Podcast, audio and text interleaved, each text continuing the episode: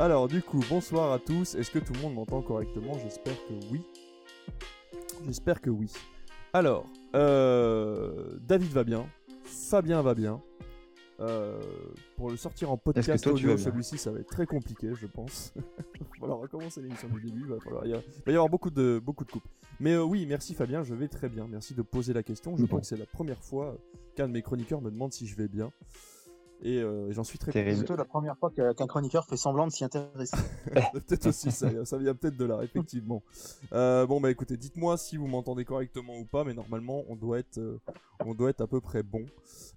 Une émission dédiée à euh, Pieces of Woman, à notre tier list du coup euh, de l'année 2021, et euh, également bah, nos tops et euh, bah, quelques petites news que vous avez préparées, vous chroniqueurs.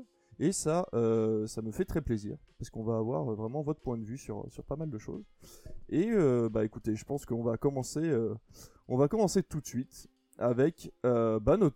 Et bah écoutez, par qui on va commencer? On va commencer par toi, David. À la limite, tu vas nous parler d'un film que tu as regardé sur Arte, du coup, qui s'appelle. Arlington. Road. Alors, Arlington Road, c'est effectivement un film que j'ai découvert euh, à la télé et qui est actuellement disponible sur Arte TV. Euh, C'est, si vous voulez le voir, euh, il va falloir pas trop trop traîner. Donc, de quoi ça parle? En fait, c'est un film euh, dont j'ai oublié le nom du réalisateur. Euh, ça commence bien. Et c'est un film, en fait, euh, que j'ai vu donc euh, un dimanche soir, le dimanche soir où euh, vous avez regardé Stray Billboards que j'avais vu moi récemment. Et donc ce film raconte euh, de manière euh, extrêmement bien faite, je trouve. Arlington Road, c'est un film avec Jeff Bridges et Tim Robbins, dont je n'avais jamais entendu parler, mais qui pour beaucoup est, est considéré comme un film culte. Et aujourd'hui, je comprends pourquoi. L'histoire, brièvement. Jeff Bridges est un professeur d'histoire à l'université, spécialisé dans l'histoire du terrorisme. Et au début du film, en fait, le film commence par une scène où, devant chez lui, il découvre un enfant en sang, grièvement blessé, qu'il va prendre dans ses bras et qu'il va amener à l'hôpital. Il n'a jamais vu cet enfant, il ne sait pas qui c'est, et il va rester à ses côtés à l'hôpital.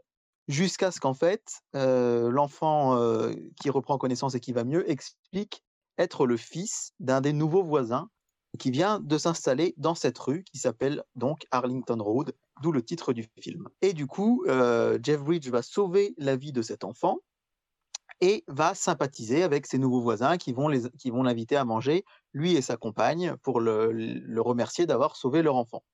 Ce voisin, il est joué donc par Tim Robbins, euh, qui est un acteur que les gens connaissent surtout pour son rôle dans Les Évadés. Et petit à petit, en fait, lors d'un repas chez eux, euh, Tim Robbins va dire qu'il est ingénieur et qu'il fait des bâtiments commerciaux.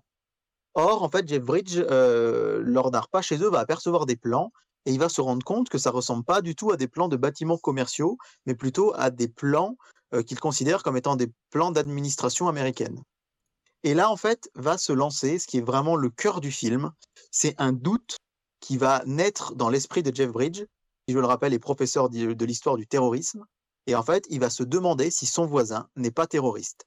Pour deux raisons. La première, c'est que lors d'une discussion qu'ils ont entre eux, ils se rendent compte que c'est quelqu'un de radicalisé politiquement, un peu suprémaciste blanc, enfin des choses comme ça. Et il a toujours en tête l'explosion, enfin la, grave blessure. Il dit qu'en fait son fils, je sais plus, s'est blessé à cause de l'explosion d'une bouteille de gaz ou je sais quoi. Mais en fait, il a en tête vraiment cette grave blessure de son, de son fils et le fait qu'il ait trouvé des plans bizarres et qu'il ait des propos qui sont très radicaux. Et en fait, ça, c'est le cœur du film. Le film va, vraiment jouer là-dessus, c'est-à-dire que tout le long du film, on se demande, Jeff Bridges se demande si son voisin est un terroriste ou non, ou si c'est simplement qu'il est paranoïaque, sachant qu'il vient de perdre sa femme, encore une fois, dans un attentat.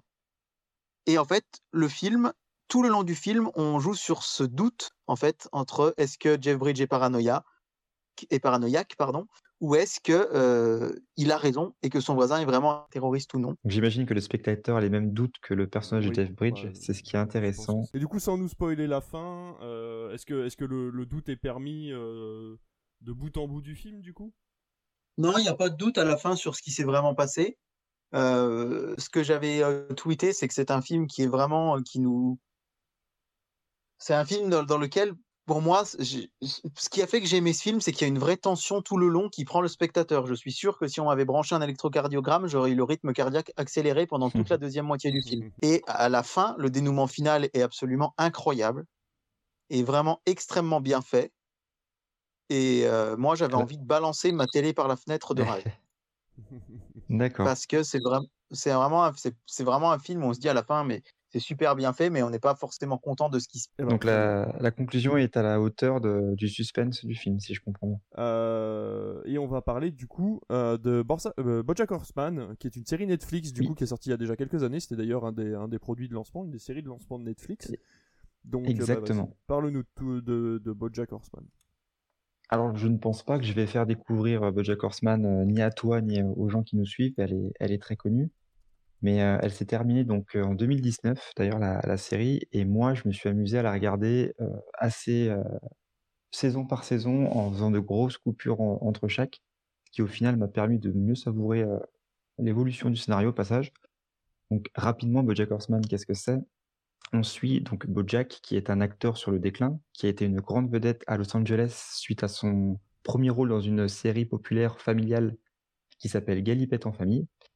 Euh, la série a eu un tel succès que sa fortune s'est faite assez rapidement et que son visage est connu d'à peu près tout le monde, malgré le, succès qui s'est estompé à l'arrêt de cette série. Et avec le temps, ce cher Bojack est devenu euh, assez dépressif, alcoolique, et a peu à peu euh, eu tous les travers de, la société, et notamment les travers que connaissent les célébrités dans ce genre de climat. Donc c'est le vrai monde sans être le vrai monde, puisque par rapport aux images que nous propose Netflix, vous voyez que ce sont des animaux qui cohabitent avec des humains, donc des animaux qui parlent, qui ont la même réflexion que nous. Euh, ils vivent en...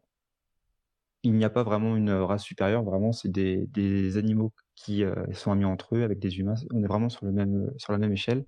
C'est pas vraiment le thème du film. Ce qu'on suit, c'est vraiment la lente dépression de Bojack qui est dans ce monde qu'il, je trouve personnellement, comprend complètement, mais qu'il n'arrive tout simplement pas à intégrer. Et à l'instar de toutes les séries comme euh, South Park, American Dad, Les Simpsons, c'est un dessin animé du coup pour adultes qui a pour vocation vraiment de dénoncer ce qu'est la société actuellement. Et Bojack, en plus des autres, c'est vraiment de dénoncer la solitude que provoque euh, cette société euh, par rapport au choix qu'elle a fait. Euh, je m'amuse souvent à dire que Bojack Horseman, c'est un peu la solitude habitée. Savoir qu'on est toujours entouré de plein de monde, de plein de gens qui veulent nous parler, mais que la moitié du temps, on se sent quand même un petit peu seul. Et pour moi, c'est le, le vrai sujet du film. J'aurais pas forcément beaucoup à en dire sur euh, l'humour, puisqu'il est excellent, mais comme toutes les séries qui lui ressemblent. Mais la particularité, la particularité pardon, de Bojack Horseman, c'est vraiment, je trouve, l'efficacité et le génie de son écriture. Que ce soit sur l'évolution des personnages, qui est l'un des points forts. Tous les personnages de la série, tous ceux que vous voyez à l'écran actuellement, tous évoluent dans des, directions qu'on n'attend pas forcément, ou qu'on attend mais qui ne dérangent pas. Ils ont tous vraiment une histoire, ils sont tous attachants, et la finalité des choses veut toujours dire un petit peu plus que ce qu'elle euh, ce qu'elle paraît être. Donc si vous ne l'avez pas vue, euh, alors qu'elle était très populaire, je vous la conseille énormément. Bojack Horseman, voilà. Eh ben merci, c'est un très bon résumé. Euh, moi personnellement, je pense avoir vu les deux ou trois premières saisons. Je crois qu'il y en a quatre ou cinq, hein, c'est ça? Et euh, la série est finie, hein, c'est ça, hein, il me semble, la dernière saison. Elle est finie, elle Ouais. s'est terminée, donc euh, que je vérifie, mais il y, a, il y a six saisons, si je ne me trompe pas. Ouais, Voilà, six saisons. Elle a commencé en 2014, elle s'est terminée en 2019. Ok, eh ben très bien. Euh, moi j'avais beaucoup aimé, mais c'est vrai qu'au début, quand on avait eu Netflix, je m'étais penché là-dessus pensant que ce serait justement une série humoristique à la Simpson ou, ou South Park. Mais non, il faut bien vraiment comprendre que c'est une série dramatique avec un peu d'humour. Et euh, voilà, comme tu disais, il y a, une petite descente aux enfers, mais qui est très douce. hein, c'est une pente très douce euh, qui se fait au fur et à mesure où il comprend les choses de la vie, etc. C'est vraiment, euh, c'est une série qui est très intéressante, mais qui est pas à regarder si vous voulez rigoler un coup, parce que si vous comprenez le fond de la série, ça devient un peu complexe, quoi. Et les deux dernières saisons mettent vraiment l'accent sur ce côté dramatique où vraiment la conclusion, se, on, la, on la pressent avant qu'elle arrive. Et personnellement, j'ai eu le petit pincement au fur et à mesure que les épisodes défilaient qui arrivaient parce que beaucoup de choses se mettent en place et on voit les choses arriver. Quoi. D'accord, ok. Voilà. Ah ouais, très bien. ok. Ouais, il faudra peut-être que je jette un coup d'œil pour finir cette série. Je me souviens de l'épisode, euh, de l'épisode sous l'eau là, où euh, qui était assez, euh, assez particulier. euh. le son était un peu Ah, il y a beaucoup différent, d'épisodes très très bizarres. Ouais, ouais, donc c'était un peu particulier, mais c'est vrai que ça, ça vaut le coup. Ça vaut le coup d'œil. Allez jeter au moins un coup d'œil à la première saison parce que c'est une série qui, qui ressemble pour moi à aucune autre au niveau de sa, sa façon de faire. Donc, merci de nous en avoir parlé en tout cas. Avec plaisir. On va, euh, on va passer à mon top du coup. On va finir ces tops Oui. avec le mien. Et on va euh, parler euh, du sens de la fête, qui est passé hier soir sur euh, TF1, euh, qui est un film de Toledano et Nakash. Donc c'est les fameux, le fameux duo qui a fait Intouchable et qui a fait également Hors Norme plus récemment. Et c'est un euh, film qui nous raconte euh, l'histoire d'un organisateur de mariage euh, qui a un grand grand mariage dans un château. Et on va, voir toutes les complications auxquelles va avoir affaire l'organisateur et comment il va réussir à s'adapter pour pouvoir faire de la journée de ces deux amoureux la plus belle journée de leur vie. Bien évidemment, c'est pas drôle s'il n'a pas une équipe de bras cassés, donc entre sa, seconde qui est très colérique, le chanteur qui se prend pour une star ou encore le dernier extra qui débarque mais qui est con comme ses pieds, euh, ça devient très compliqué d'organiser les choses et euh, forcément les gaffes s'enchaînent. Mais euh, attention, on n'a pas affaire à, du, à du comique de situation non plus. On est vraiment sur comment dire sur les qualités de dialogue et de mise en scène qu'on a pu avoir dans Intouchable ou dans Hors Norme, c'est-à-dire qu'on va avoir autant de, de, de sentiments, d'amour que de que d'humour, mais c'est très subtil, les dialogues sont savoureux, les acteurs jouent super bien, et euh, moi je suis euh, vraiment, euh, j'ai été vraiment fan de voir ce film parce que je m'attendais pas à ça, j'étais pas allé le voir en, salle à l'époque, il m'avait pas tenté, et pourtant, pourtant je regrette parce que vraiment c'est c'est quelque chose, c'est quelque chose à voir au moins une fois, et c'est pas pour rien qu'il a fait 7 millions de téléspectateurs hier sur TF1. Donc, Oh, ouais, ouais, 7 millions, euh, 7 millions de téléspectateurs hier. Donc euh, voilà, vraiment, euh, c'est euh, extra. Regardez-le. Je sais pas s'il est, je pense pas qu'il soit disponible pour l'instant sur les sur les plateformes de streaming. Donc attendez encore un petit peu ou trouvez-le en VOD. Mais euh, il vaut bien 4 euros en tout cas. Euh, donc euh, voilà, ça c'était mon top. C'était assez court, mais je- tu l'as vu toi du coup, Fabien? Oui, justement, je l'ai regardé. J'imagine que tu l'as vu sur TF1 euh, Je l'ai dimanche. vu hier pour la première Bah, fois. hier, du coup. Voilà. Je sais que David aussi, d'ailleurs, qui n'est plus avec nous, l'a regardé aussi. Et comme toi, j'ai été très ravi de, de, de voir ce film. Et j'aurais juste mis, moi, l'accent aussi sur le fait, bah, déjà, que voir Monsieur Bakri euh, dans ce contexte, toujours un petit, un petit quelque chose. Et en plus de ça, pour une comédie française qui est assez récente, je trouve qu'elle n'a pas joué sur euh, tout ce qui est euh, sujet un petit peu. les sujets qu'on voit maintenant, on- ça ne parle pas de, de racisme, ça ne parle pas d'intolérance, ça ne parle pas d'homophobie, et ça devient assez rare. Donc j'étais vraiment ravi que les auteurs aient au moins pris le risque de faire une- un- quelque chose de beaucoup plus traditionnel, comme on le faisait vraiment très bien à l'époque. quoi.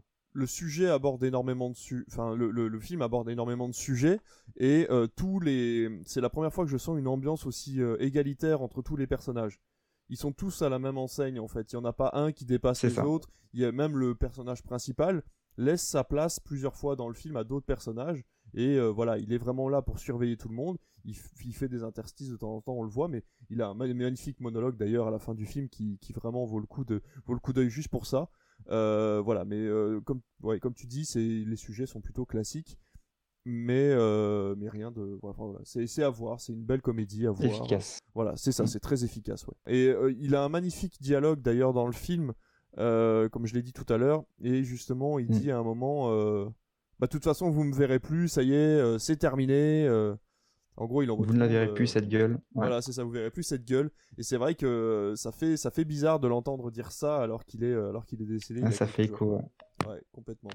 Donc je sais pas, c'est son dernier film. Il me semble que c'est son dernier film. hein. Euh, je peux les vérifier si tu veux. Ouais, je veux bien que tu ailles vérifier.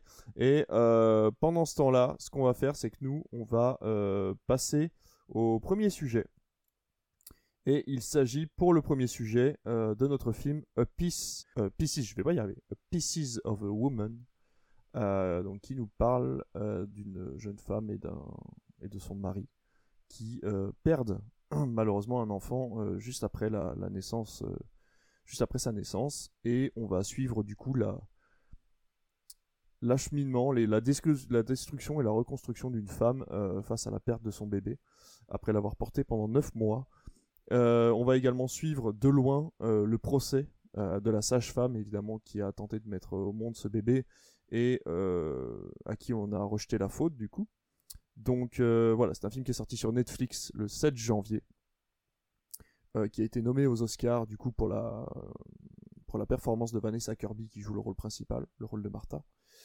Et euh, pour le coup, c'est euh, vraiment euh, un pur jus, comment dire, Oscar. Donc c'est vraiment un film qui est fait pour les Oscars, dans le sens où la réalisation est très brute et très travaillée. en même temps, vous allez avoir des acteurs qui jouent merveilleusement bien, qui donnent tout dans leur performance. voilà, donc Fabien, tu l'as vu? Je l'ai vu, je l'ai vu ce matin, parce que je eh ben, pas eu le temps de le voir. Eh ben, c'est plus frais, pour toi. Dans ma tête. Voilà, c'est ça. Si c'est mm. plus frais pour toi que pour moi, je vais te laisser euh, commencer sur ce film et puis on, on débattra ensuite euh, là-dessus. Bien sûr. Eh ben, tu l'as plutôt bien résumé. Donc, on, suit tout simplement la, le deuil de la perte, euh, de la perte d'un enfant. D'ailleurs, je l'ai trouvé vraiment pas voyeuriste. Je commencerai par par là. Euh, le décès en lui-même de l'enfant, tout est assez. Euh, bah, les, les, 25 premières minutes du film sont vraiment incroyables, je trouve. Euh, c'est ce qui m'a le plus marqué dans le film. J'ai trouvé que ça se perdait un petit peu en termes d'intensité et de qualité dans la mise en scène, mais les 25 premières minutes à elles seules méritent de voir le, film. tous les acteurs, tu l'as dit. Faut oui. que c'est un plan séquence. Hein. Le début du film est un énorme plan séquence de la première contraction à la, à la, naissance du bébé, on a un plan séquence entier où ils vont passer d'une pièce à une autre pour essayer de la soulager au maximum avant la naissance du bébé.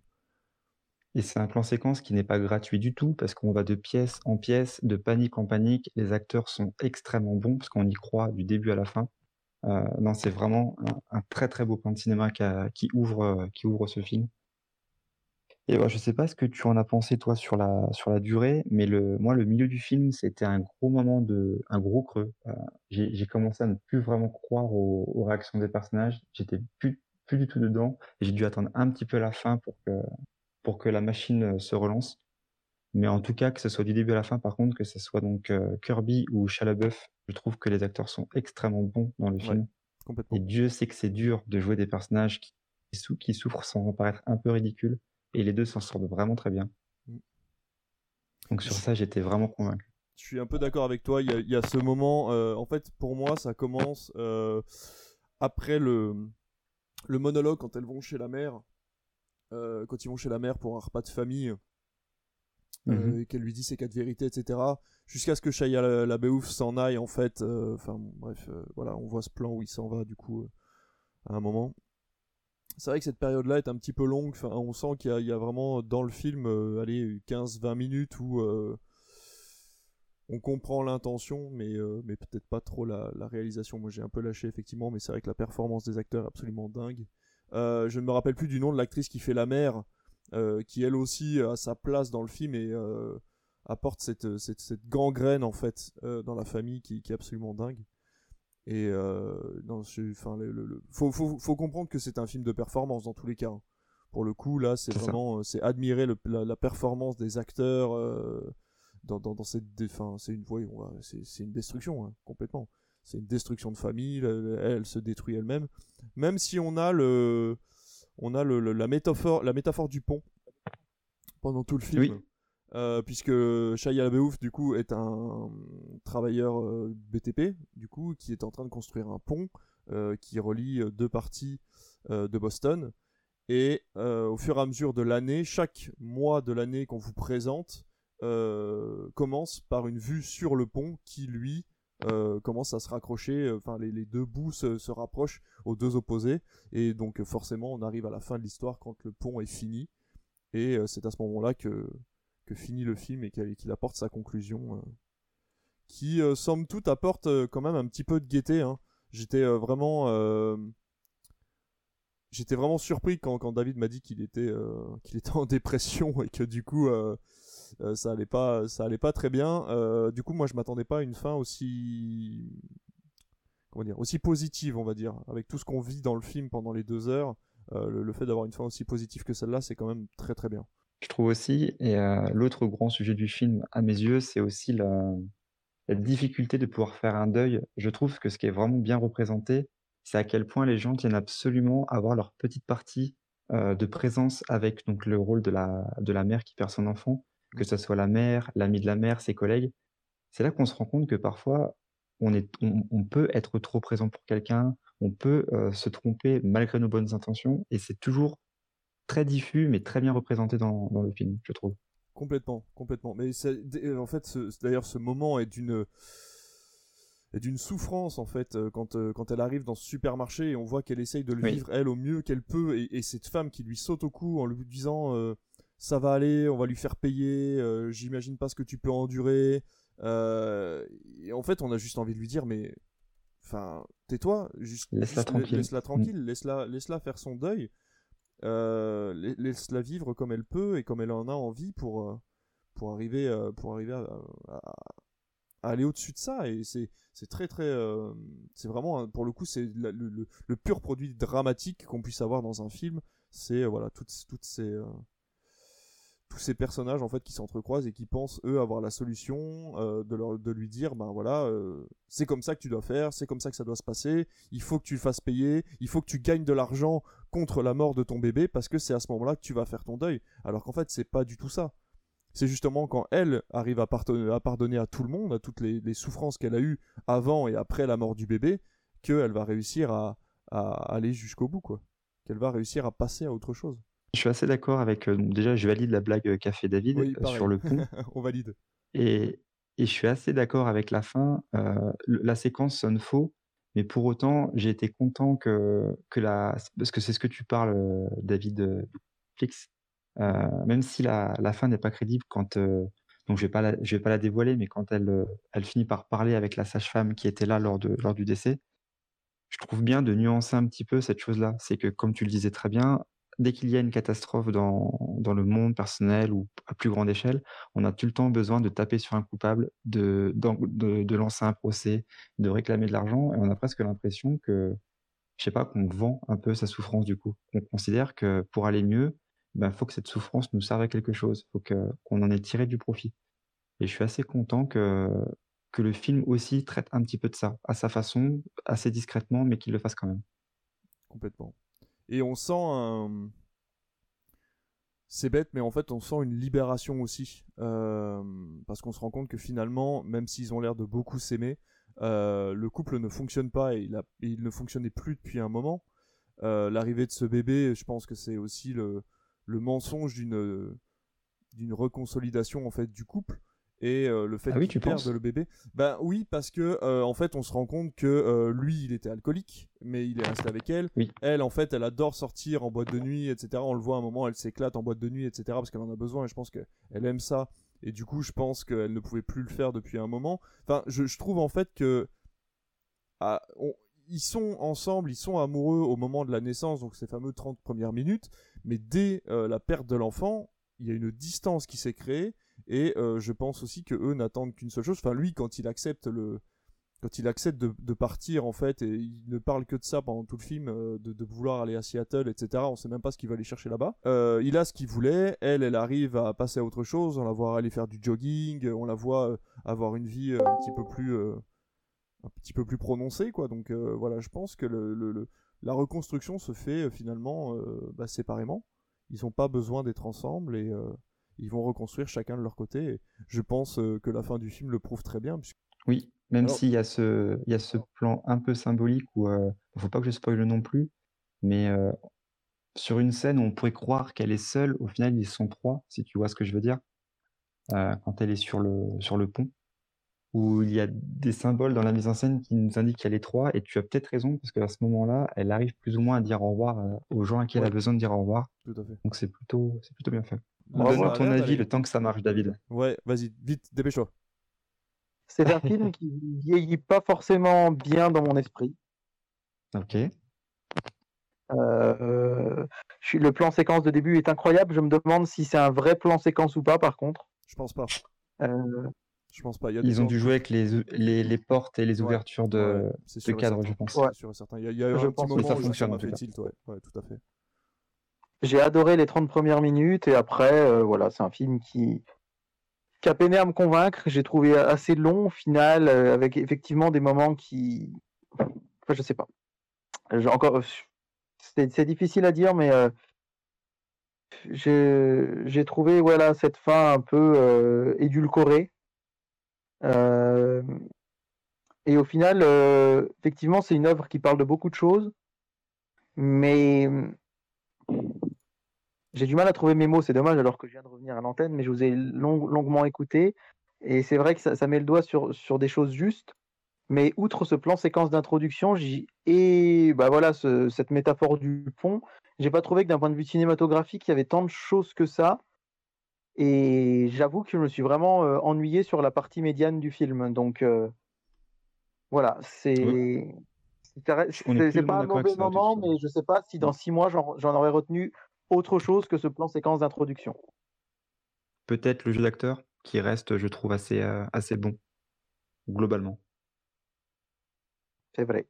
Il y a quand même, il y a, cette ambiance très, bah, justement, très Boston, très New York, très américaine en fait, de ces vieilles familles riches euh, qui pensent que euh, qu'ils ont tout vécu, la mère qui est omniprésente dans la vie de sa fille et qui pense qu'elle a toutes les réponses alors qu'elle est en train de perdre la tête euh, et que ils enfin voilà, elle est détestée par toute sa famille, on ne sait pas pourquoi.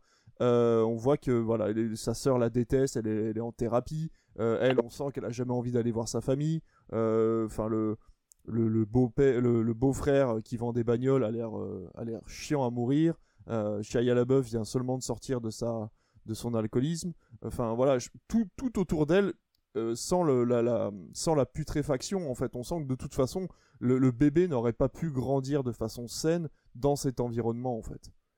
Donc, y a, voilà, moi j'ai adoré ce côté euh, résolution de problèmes. On se rend compte qu'en fait, finalement, euh, ça a été le déclencheur pour résoudre tous les soucis avant de repartir sur une vie nouvelle euh, pour avoir euh, bah, finalement pouvoir repartir sur un. Alors le drame est là quand même. Je pense que dans la vraie vie, on n'oublie jamais. C'est impossible d'effacer les traces de ce genre de drame. Mais elle a réussi à se reconstruire par-dessus ça, euh, de récupérer, on va dire, de réparer les erreurs commises et de pouvoir peut-être recommencer quelque chose à, à 0 ou à 0,5 peut-être, puisqu'on n'oublie jamais vraiment. Mais j'ai trouvé, voilà, moi j'ai trouvé cette montée assez intéressante. Effectivement, le côté un petit peu glamour de la fin était quasi obligatoire pour une pour une pour une pour un film estampillé Netflix. Mais euh, voilà j'ai moi j'ai passé un bon moment. Je pense qu'il va il va rester ancré en tout cas pour le comme tu dis pour la performance des acteurs. Euh, après oui forcément euh, bon le reste c'est un drame. Mais je vais vous avouer qu'en ce moment comme je vous l'ai dit la dernière fois je vois tellement peu de films j'ai tellement peu de temps pour me pour me caler vraiment devant un écran que que chaque beau plan et chaque chaque souci de réalisation pour moi me paraît être un chef-d'œuvre. Donc forcément, euh, moi, pour moi, il, il, va rester ancré encore un petit moment. je, suis d'accord avec Fabien sur le, final. Euh, effectivement, je suis content quelque part que ça se finisse comme ça sur le, sur le fond et sur la forme, vraiment. Enfin, c'est difficile d'en parler sans mm. spoiler, mais. Euh, non, mais je suis d'accord avec cadre, toi sur ça. Le cadre du tribunal, les larmes, les, Enfin voilà, c'est vraiment la forme, c'est pas le, fond du tout. Hein, Elle donne l'impression que les auteurs se sont un peu obligés à l'écrire cette partie en fait. C'est ce que je ressens en y repensant. Je suis complètement d'accord. il aurait, il aurait finalement, il aurait fallu passer directement à la dernière séquence, juste peut-être l'avoir rentré dans le tribunal, genre ok c'est le dernier jour du procès, et euh, ouais, on aurait peut-être pas dû voir toute cette partie-là effectivement. Oui, mais, oui, mais après comme tu dis, c'est un peu inévitable dans ce genre de production. Mais oui, je reviens aussi sur, et tu as raison, parce que je ne m'étais pas rendu compte, mais l'image au final, les raccords faits avec le pont et le temps qui passe, est plutôt intéressante au final. Donc ça aussi, c'est quelque chose que je retiendrai du film. En fait, à la base, moi, quand j'ai vu cette histoire de pont, je me suis dit, c'est eux qui se rapprochent, le couple. Je me suis dit, il y, a un- mmh y a un rapprochement du couple, en fait, via cette métaphore du pont. Et bon, il se passe un truc dans le film, on se dit que c'est pas ça, mais la métaphore était là quand même, puisque le film se conclut sur la, le, pont construit à la fin et du coup forcément elle qui passe à autre chose. J'ai été euh, par contre j'ai été, très, j'ai été très attendri par l'appareil photo jetable. Je me suis demandé vraiment, j'avais complètement zappé en fait euh, les flashs. Euh, j'avais complètement zappé les flashs de l'appareil photo pendant le plan séquence parce qu'en fait on les voit les flashs. On voit il y a des flashs pendant voilà et on, se tourne vers la sage-femme, on entend les ouais, on entend l'appareil photo et les flashs et en fait quand elle lui donne l'appareil photo qu'elle lui dit on a trouvé ça dans la voiture et je me suis dit, mais c'est quoi cet appareil photo? Qu'est-ce qu'il vient foutre là? Ça n'a rien à voir. Et en fait, quand elle fait développer les photos, euh, j'ai trouvé que c'était un moment très tendre en fait, et que c'était ça, il y avait que ça qui pouvait, qui pouvait finalement faire conclure le film. Et, faire exister euh, l'enfant, donc ça c'est bien. Mais c'est justement ça qui fait que, parce qu'en fait, pendant tout le film, elle, Mm. elle considère qu'il n'est pas né, en fait, puisqu'elle veut donner son corps à la ça. science. Elle le dit plusieurs fois, on n'a pas eu d'enfant, en fait, on ne l'a pas eu, elle n'a jamais été là, alors que lui est tout le temps en train de dire, justement, il veut une tombe pour sa fille, il veut pas oublier sa fille. Pour lui, elle a existé quelques instants, elle était là. Et pour elle, non. Donc je pense que ces photos-là, vraiment, sont... D'ailleurs, à un moment, euh, dans le tribunal, euh, quand il euh, quand il euh, il l'interview, enfin quand euh, il lui pose des questions, Il l'interroge. euh, Mm. il l'interroge, merci. Euh, elle se souvient plus.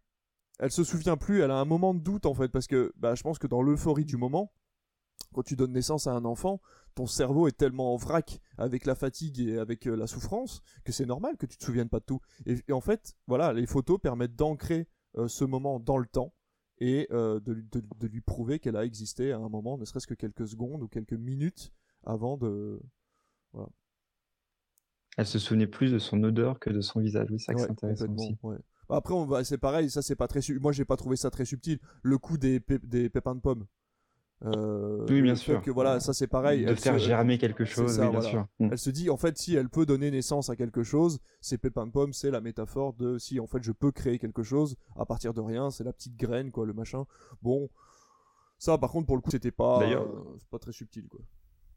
Le plan final en lui-même est loupé, d'ailleurs, je trouve, personnellement. Si vous voyez, par rapport aux pommes, si vous voyez ce que je veux dire. Ah bah coup, oui, oui, moi j'avais euh, plus peur qu'elle le- tombe qu'autre chose. hein. bah, limite, je me serais dit au moins il aurait servi à quelque chose, quoi. Mais là, Ouais. euh, Ouais, non, là c'est vrai que cette montée dans, ouais, non, cette montée dans l'arbre là, moi j'ai pas trouvé ça extraordinaire. Et en plus de ça, je me suis dit, ben en fait, euh, oui, vu qu'on est dans le côté dramatique, je l'imaginais peut-être tomber ou j'en sais rien, tu vois. Est-ce que c'était pas un souvenir ou un truc comme ça? En fait, non. Donc euh, voilà, c'est bon, pourquoi pas. Mais c'est vrai que cette fin de film, comme vous dites, maintenant que vous m'en parlez, c'est vrai que la fin du film est un petit peu trop rose. Euh, ils auraient fallu faire un truc un petit peu plus subtil, peut-être un peu moins dans le, dans le, dans le rose bonbon, et peut-être un truc un peu plus nuancé où on a une note positive, mais pas forcément aussi explicite, quoi. bah, faire ce que le, le reste du film fait très bien, en fait, c'est le sous-entendu. Euh, je sais que la- le, plan, le plan séquence qui se termine sur cette, euh, sur cette sirène qui, qui retentit dans le noir, juste le camion, et qu'on ne rentre pas dans la maison, Ouais. ça, c'est du génie à mes yeux. C'est très, très bien. Mm, mm, mm, mm. Mais à aucun moment, le- le- les plans s'arrêtent toujours. On rentre dans l'intimité parce que voilà, on voit des parties intimes des personnes à certains moments du film. On va jusqu'au bout de l'intimité, mais euh, jamais dans la vulgarité en fait. Il y, a- jamais un moment où on va te montrer quelque chose parce que euh, parce qu'on veut aller toujours plus loin en fait. Comme tu dis, c'est toujours très subtil. On est, euh, on reste, on reste dans le beau quoi. On montre les, on montre les corps. euh, on montre les corps pour du beau et pas pour autre chose quoi. Pour- Mais ça, c'est vrai que ça reste.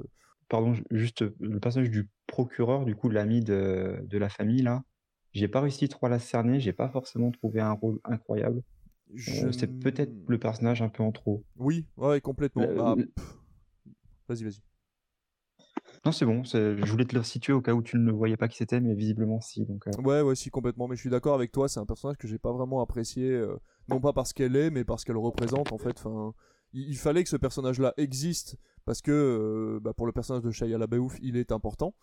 Mais euh, par Mhm. contre, c'est vrai qu'en soi, le fait Mais il qu'il est fasse facile, partie quoi, de la du coup. famille, ouais, voilà. Mais le fait qu'il fasse partie de la famille n'a absolument aucun intérêt, en fait. Est-ce que tu as des choses à rajouter, David, tant qu'on t'entend encore un peu?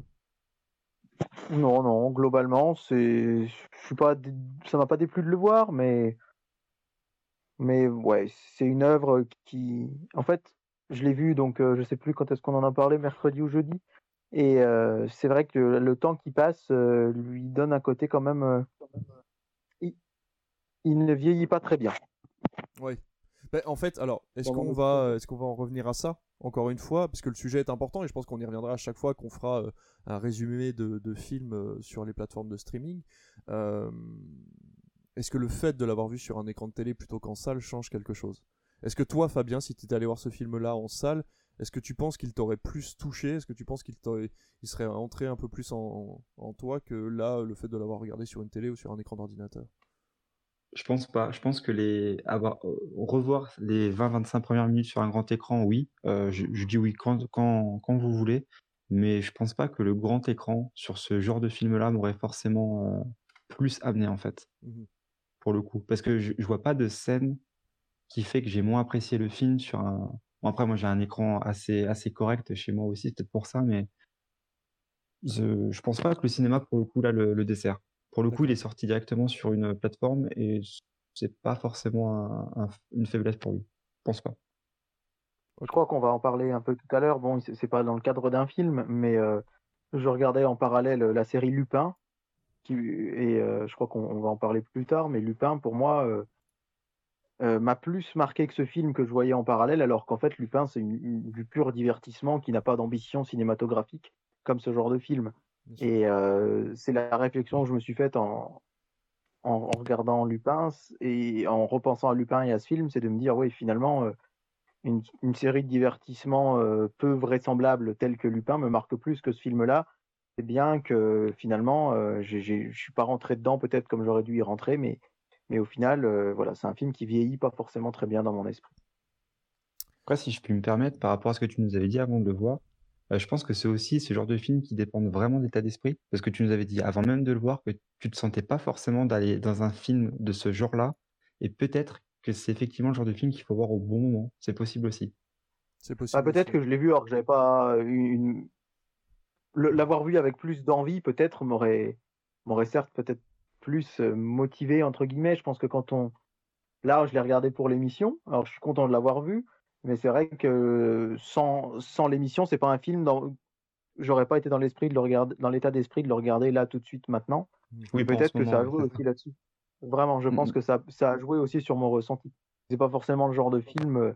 Le, le terme est un peu, enfin, peut être un peu galvaudé, mais c'est pas le genre de film, on va dire, dont j'avais besoin à ce moment-là, et ni le genre de film vers lequel je me tourne. Pourtant, cet après-midi, j'ai regardé, je, vous en ai parlé un petit peu tout à l'heure, le film sur Prime là, et qui est un film aussi qui est un film assez dur. Mais je sais pas si c'est le thème, si c'est. Il y a eu une somme de choses qui fait que ouais, je garderai pas un souvenir impérissable de, de Pieces of Woman. Eh bien, très bien, les gars. Merci beaucoup. Merci d'être intervenu sur ce film. David, merci d'être revenu. En tout cas, pour l'instant, ça fonctionne très bien. Je suis très content. Euh, on va, David, si tu es toujours là, on va te garder. Oui. Parce on va euh, faire une petite pause pour parler de quelques news et du coup, tant que ta connexion fonctionne correctement, on va, euh, eh ben, on va parler de tes news à toi. Euh, on va parler de James Bond, de Mourir peut attendre, puisque malheureusement, le film est de nouveau retardé.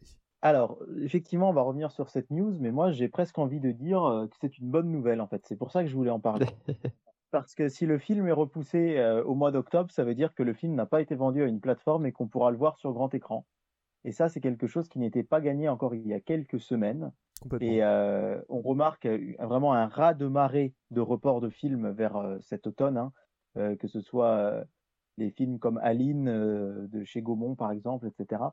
effectivement, il est repoussé, encore et encore repoussé. Il aurait dû sortir, je vous le rappelle, avant le premier confinement. Hein. Il aurait dû sortir au début du mois de mars 2020.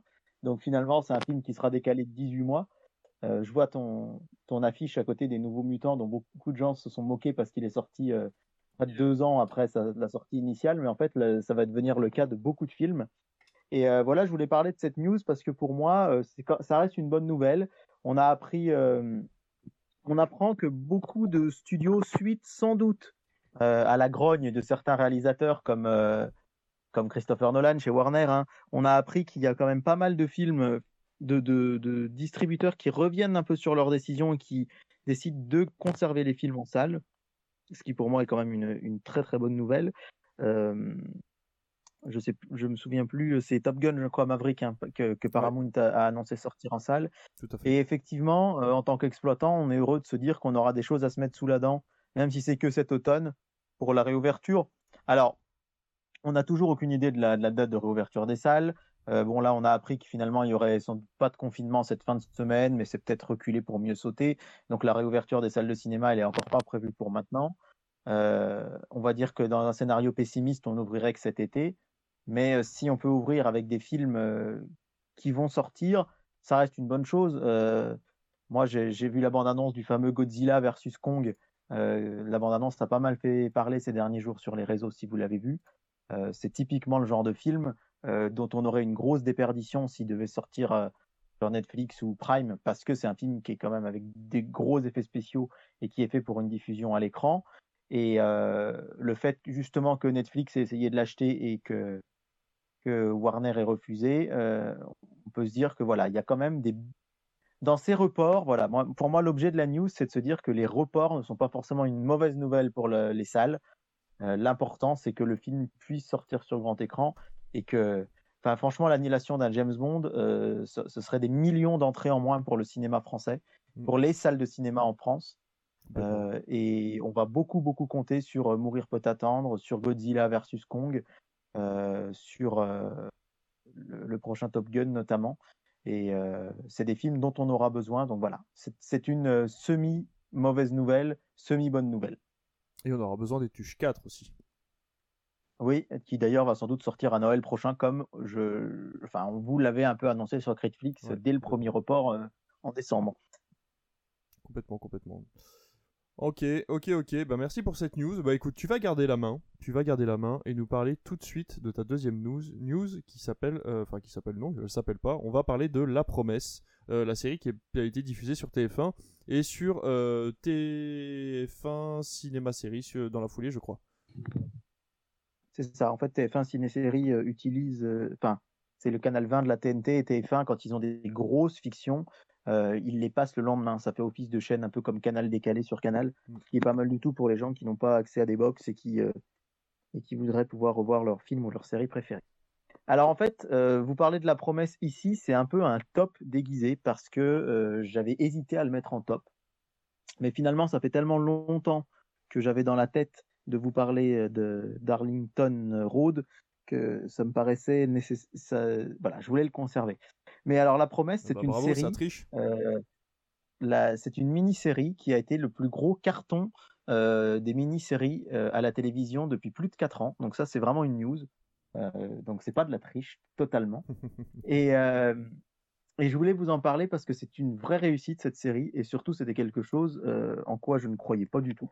Moi, je regarde très peu de fiction française. Je regarde des films français, mais c'est très rare que je regarde des séries françaises ou des téléfilms français encore moins bien que comme beaucoup, j'ai été bercé avec ça étant plus petit, mais ça m'était un peu passé.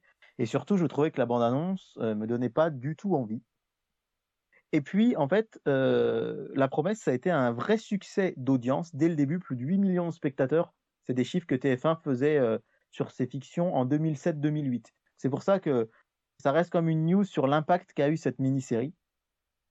Et le succès sur les réseaux sociaux était énorme. Et il faut savoir que quand même, vous le savez, si vous êtes sur Twitter, hein, on, a, on, a, plutôt tendance à voir des gens bâcher ou critiquer que dire que les choses sont bien. Et là, j'ai été très surpris du succès critique de la promesse.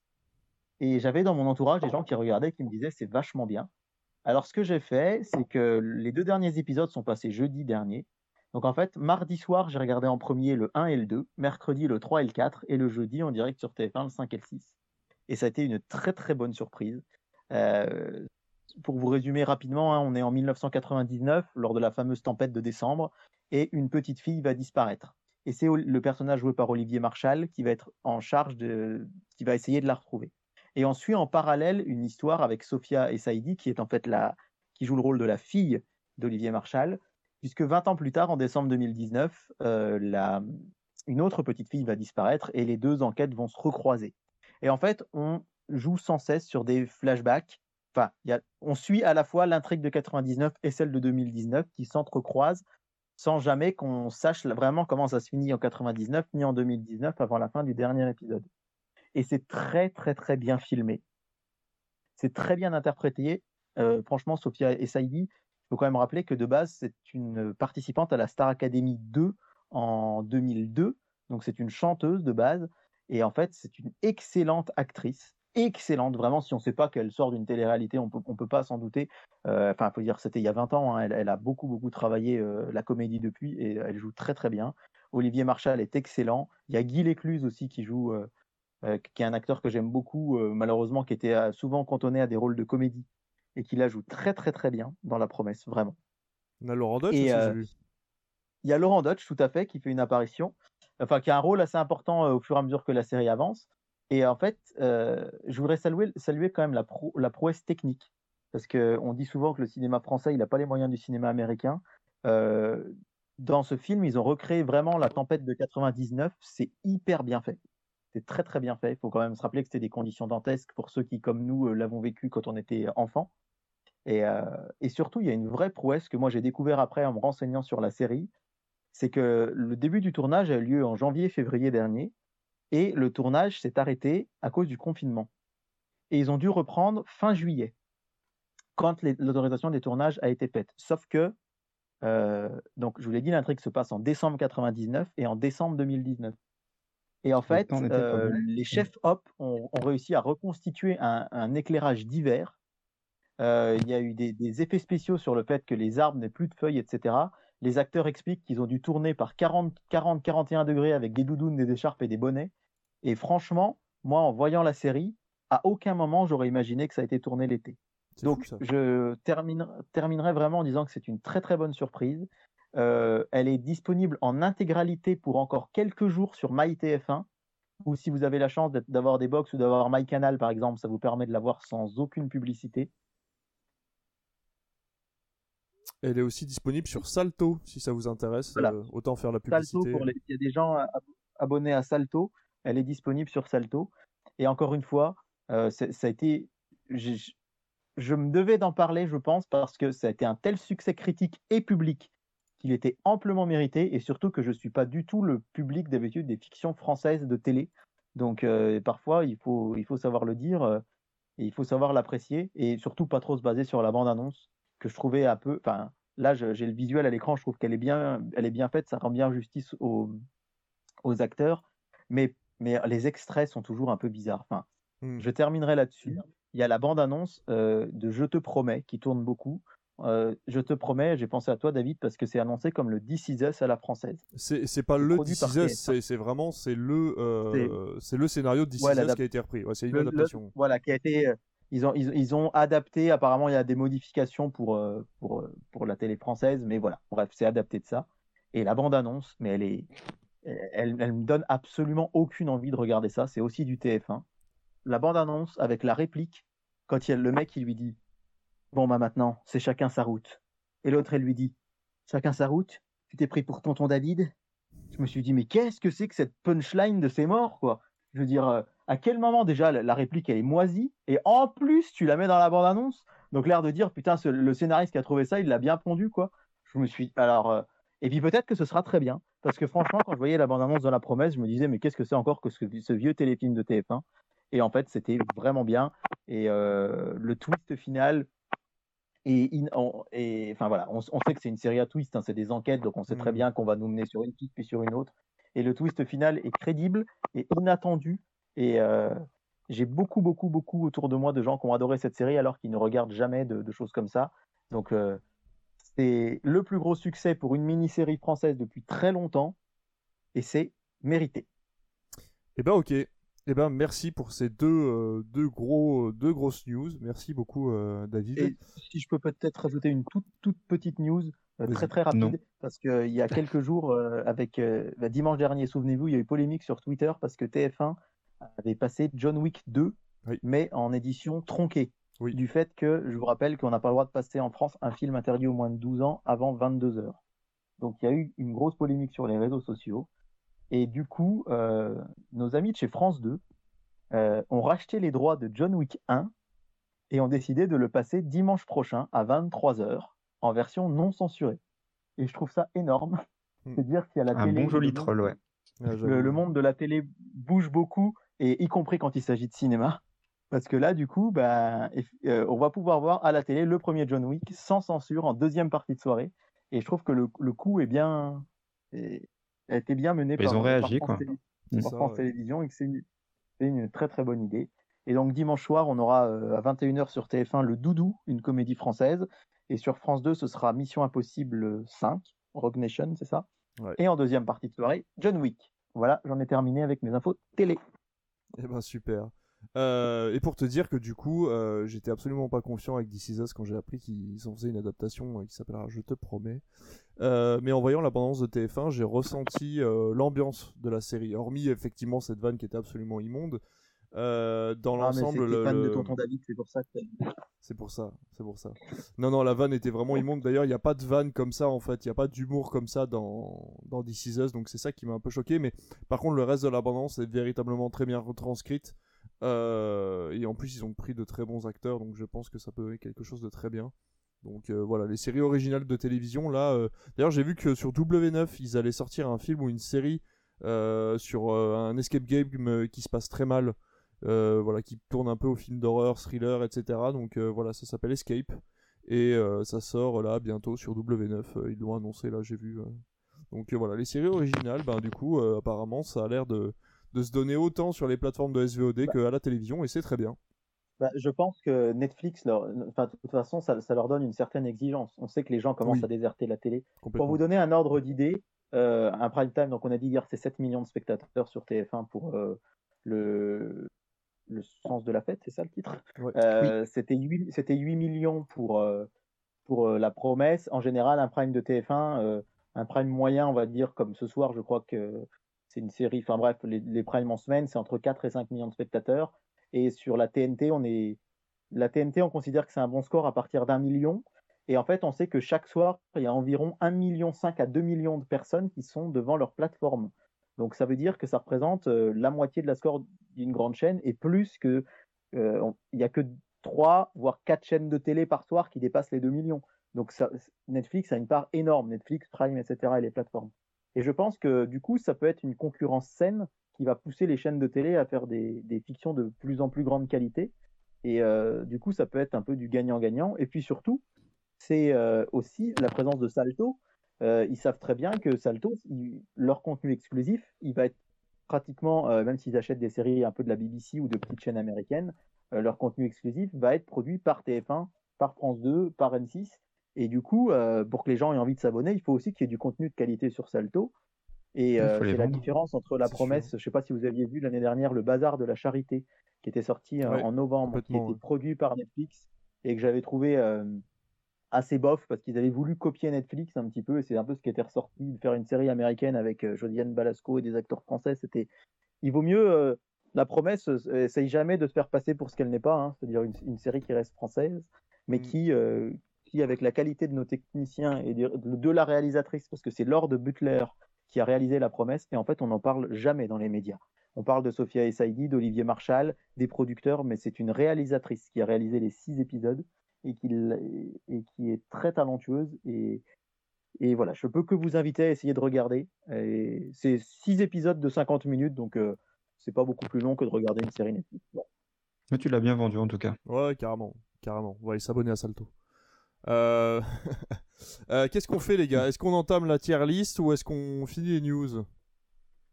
Bah, Autant faire la tier list, tu veux qu'on la fasse ce soir, parce que ça risque de prendre un peu de temps, quitte à, revenir sur des news la prochaine fois. Ouais, et bon, on va faire ça alors du coup. Euh, on va pouvoir entamer nos envies.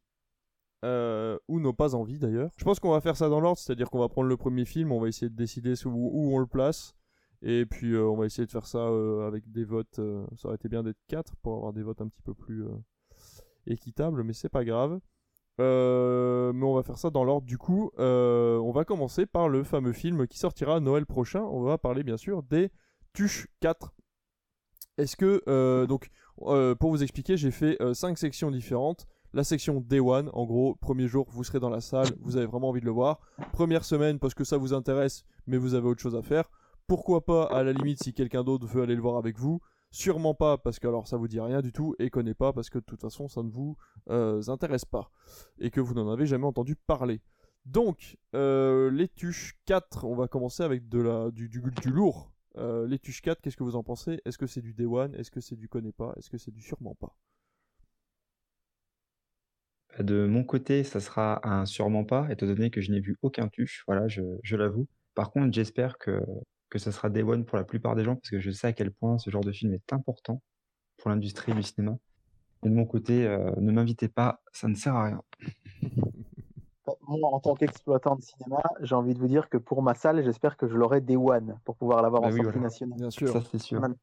Ça, c'est l'avis de David Regnault, vice-président du Rio Borvo. Euh, l'avis de David Saint-Nazaire de Critflix, c'est sûrement pas parce que j'ai vu les premiers, ça me fait pas rire. Euh, et puis, non, ça me fait pas rire, c'est tout. Donc, euh, sûrement pas, non. Et eh bah ben, allez, on va se mettre. Et toi, mon cher David, Netflix euh, moi, ça aurait été du pourquoi pas, mais on a, voilà, sûrement pas du côté de J-Fresh, donc dans tous les cas, on va rester sur du sûrement pas. à mon... il, y a, y a une chance pour que je finisse dans la salle quand même, parce que je connais des gens qui ont envie de le voir, mais qui sont pas du genre à aller au cinéma tout seul. Puis c'est pas le genre de film que tu vas voir tout seul de toute façon. Donc euh, il est fort possible que, que je finisse dans la salle, mais dans tous les cas, moi de moi-même, je n'irai pas. Donc euh, ce sera du sûrement pas également. Euh, on a la Après, je pense qu'il profession. y a beaucoup. Oui, vas-y. J'allais juste dire qu'il y a beaucoup de films, je pense que quand ça va réouvrir, je ne serai pas forcément allé les voir, mais pour le plaisir de retourner au cinéma, je risque d'y aller tout. Il y a de fortes chances aussi, tout à fait. On a le prochain film avec Benoît Poulvord qui s'appelle La profession du père. Je ne sais pas si vous en avez fait des recherches, si vous connaissez. Du tout, Euh, ça se passe tout. dans les années 60 et c'est l'histoire d'un père et son fils. euh, et apparemment, du coup, euh, ce dernier est un héros pour le garçon. Il a été tour à tour chanteur, footballeur, professeur de judo, parachutiste, espion, pasteur d'une église pentecôtiste américaine et conseiller personnel du général de Gaulle. Et il va lui confier une, la mission, les missions dangereuses pour sauver l'Algérie, comme tuer le général. Donc je pense que c'est un père euh, légèrement menteur qui euh, essaye de vivre avec son fils euh, dans les années 60. C'est Arrête-moi si tu peux, euh, façon français. Hmm, Peut-être, ouais. Voilà, avec Audrey Dana, Jules Lefebvre. Bon, connais pas? Bah pff, ouais, connais pas ou même sûrement pas. Après, moi, je suis un peu pénible. C'est pas le genre de film où je me dis autant les voir à la télévision, ceux-là. Mais Allez. oui, à la rigueur, j'y ferai raison. Il y a le pourquoi pas vis-à-vis de de, de Boulevard, mais bon. Moi, moi, ce serait pourquoi pas aussi.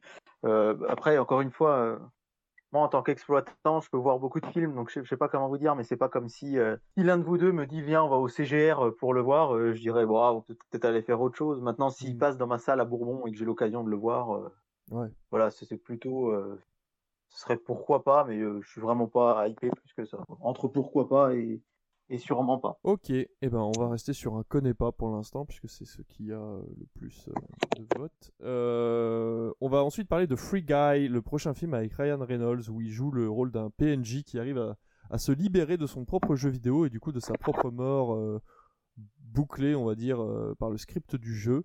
On va pas se mentir, c'est une, le jeu vidéo a l'air d'être une grosse copie de- de GTA en version multijoueur.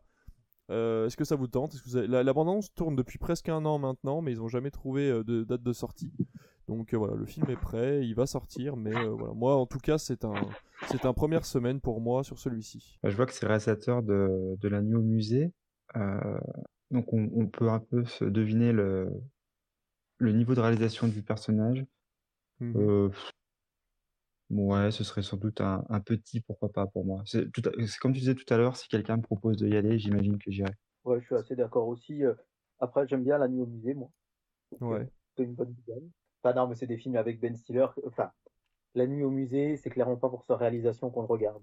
Oui, bien Euh, sûr. Mm. Donc, euh, j'imagine que ça va être pareil, quoi. C'est-à-dire, euh, il va pas forcément euh, se dire, attends, là, faut que je fasse ce plan, faut que je fasse ce plan. Oui, mais good Maintenant, vibe, euh, du coup, tu vois, c'est ça que je me dis. Voilà, pourquoi pas. Pourquoi pas. Je pense que je le verrai, oui. La, troisième catégorie, euh, milieu, euh, ça me paraît très bien. Euh, ensuite, on a Le Sens de la famille, comédie française avec Dubosc et Alexandra Lamy, sorte de Freaky Friday version agrandie, puisque tous les membres de la famille se retrouvent de façon aléatoire dans le, corps d'un autre membre de la famille, donc le père à la place du fils, la mère à la place de la fille, etc., etc. Est-ce que ça vous tente ce genre de comédie française ou pas du tout? Oh, du Non. Si tu peux rajouter une rubrique Quelle horreur, c'est avec plaisir. Je m'en doutais, c'est pour ça que je l'avais mis, je l'ai mis exprès. Non, mais Euh, c'est encore. euh, Mais c'est du, c'est vu et revu, ce genre de, ah, de mais c'est speech. du ça, ça rapporte, c'est pas très cher à produire et ça rapporte assez pour être rentable. C'est du. Effectivement, ça montre le manque d'inventivité, une fois encore, des comédies françaises. C'est ça. Et c'est pour le coup, je forcément. euh, aller voir les tuches. C'est ce qui va ressortir en plus, c'est ça le pire. C'est une, c'est vraiment le genre, c'est ce qui va ressortir. Les gens vont retenir que le sens de la famille et pas d'autres films dont on va parler tout de suite, enfin ou juste après Ouais, et qui je, seront je, peut-être je importants. suis pas sûr. Ouais. Tu sais, franchement, euh, encore une fois, il y a plein de films comme ça qui sont sortis ces dernières années et au final, ouais. ça cartonne pas tant que ça non plus.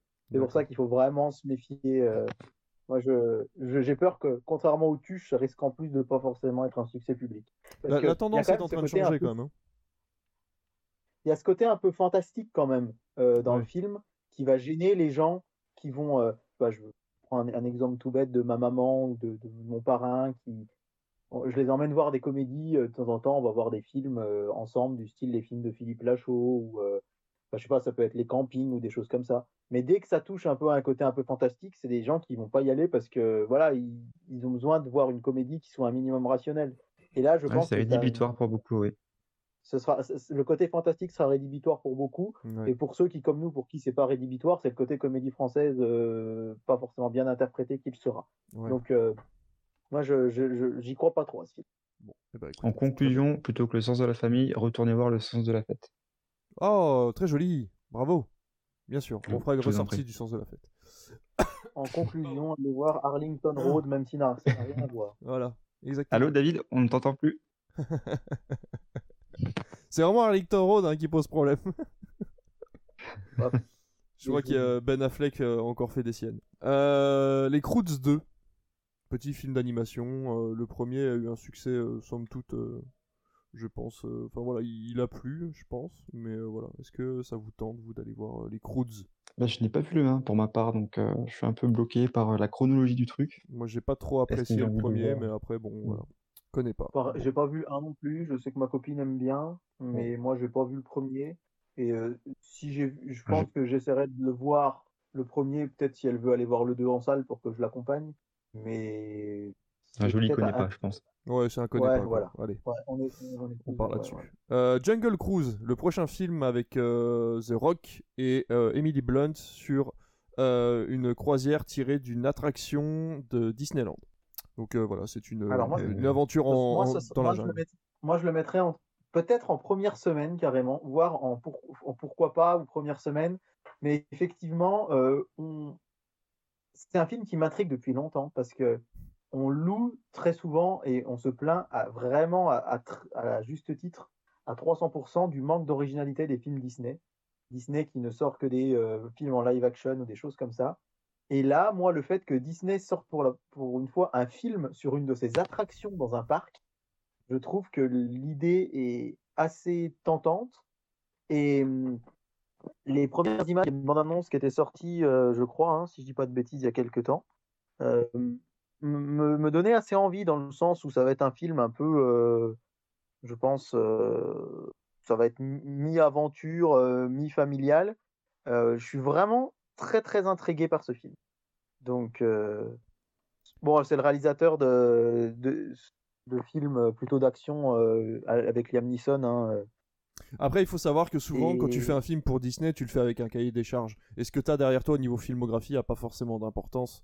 Donc, moi, je pense que Jungle Cruise, là, pour le coup, voyant The Rock dedans, s'il est un minimum dans la production, c'est surtout lui qui va, qui va gérer le, qui va gérer le packaging. Hein parce que le connaissant sur la saga Fast and Furious il a repris la main. Sur Rampage c'est lui qui a tout qui a mis une partie des sous. Euh, enfin voilà on sent qu'il y a une patte The Rock maintenant dans les films d'action et dans les films auxquels il participe qui à mon avis vont amener va amener le film à être un, bon divertissement comme l'a été le dernier Jumanji. Euh, enfin l'avant dernier du coup mais euh, voilà, moi, moi j'ai confiance en tout cas. Pour moi, c'est un première semaine parce que j'aime beaucoup The Rock, j'aime beaucoup Emily Blunt et j'aime beaucoup aller voir les films tirés d'attractions Disney parce que souvent ça, ça permet d'avoir des, scénarios un peu plus originaux que ce qu'ils font d'habitude, quoi. Il y a quoi d'autre comme film tiré d'attractions Disney d'ailleurs? Euh, tu as euh, le truc avec demain là, comment c'est avec George Clooney. Ah ouais, c'était une attraction, ça, d'accord. Ouais, c'est tiré d'une attraction. Et euh, tu as aussi. Bah, c'est tiré de la, de la partie euh, très futuriste euh, Tomorrowland. Discoveryland, ouais. Discoveryland, voilà, c'est ça. Tomorrowland, c'est le.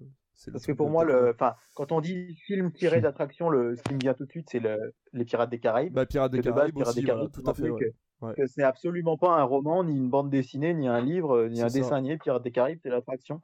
Et du coup, Sachant qu'ils sont en train de faire, j'avais lu il y a quelques temps, un film It's a Small World, pour ceux qui connaissent Disneyland Paris, la maison ouais, ouais, tout à fait. Euh, Alors, je me dis que si, rien que pour écouter ce grand écran, It's a small world after all, ça vaut le coup. Ah, tu déconnes, David, tu déconnes. tu déconnes, ça, coupe, ça a coupé, David. Arlington Road est un très bon film.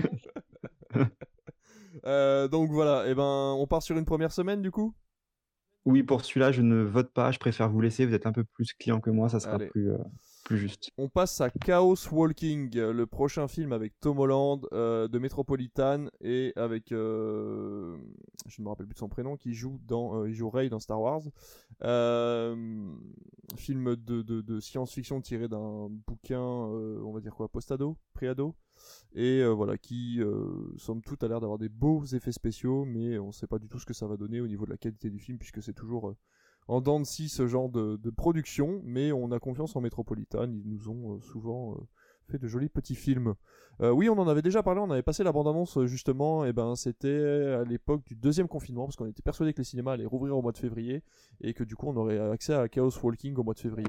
Moi personnellement, j'ai besoin de blockbuster sur grand écran avec du son qui tape, donc je pense que j'irai le voir en Day One. Oh, carrément moi, Day ce One. sera du- Là, c'est pareil. L'exploitant de cinéma, du cinéma rural, le prendrait pas forcément très tôt parce que je suis pas sûr que ce sera un grand succès.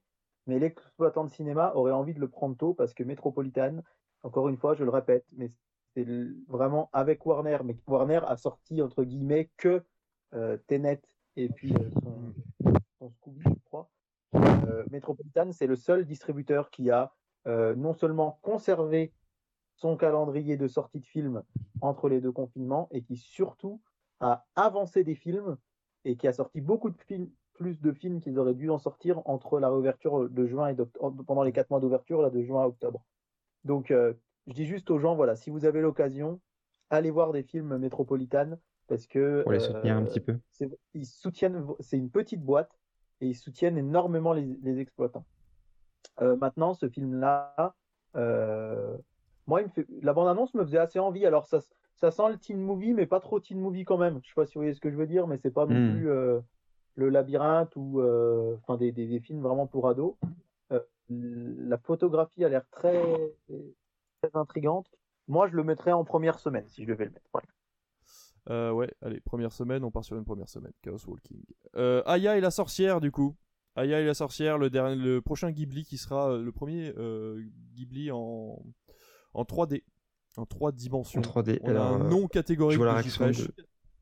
Ce que j'allais dire, je vois son Ouais. nom. Mais moi, euh, alors, c'est assez bizarre dans la démarche, mais ça va être Day One uniquement parce que je suis fan de Ghibli et que même si je m'attends à quelque chose de très bizarre, je veux voir vite ce qu'ils sont capables de faire en 3D. Et je Ouais. pense Est-ce être déçu, mais j'irai le voir directement. Ça, c'est sûr. vont réussir à transmettre la magie euh, Ghibli euh, C'est ça. hum, hum. Donc, rien que pour ça, c'est un, c'est un Day One pour moi. C'est intriguant, c'est vraiment très intriguant. Toi, David, tu irais voir ça, mais t'as t'as pas vu beaucoup de Ghibli, toi, je crois, c'est ça? Alors, je j'avais Ici, pas vu beaucoup de Ghibli au, au, au moment de la pre- des premières émissions de Netflix. Et cet été, j'en ai regardé plein. Pas mal. Enfin, Hum. je, je suis pas. Et des bons. Je suis plus, euh, je suis, je suis plus, euh, vraiment plus Disney que Ghibli. Ouais, bien sûr. J'ai pas une, une, très- une très très grande culture de, du cinéma d'animation japonais. Mais euh, moi, ce serait, euh, ce serait pourquoi pas. Parce que ben, le dernier Ghibli que j'ai vu en salle, du coup, c'était euh, Le vent se lève Ouais. qui était aussi le premier que j'ai vu en salle et le seul.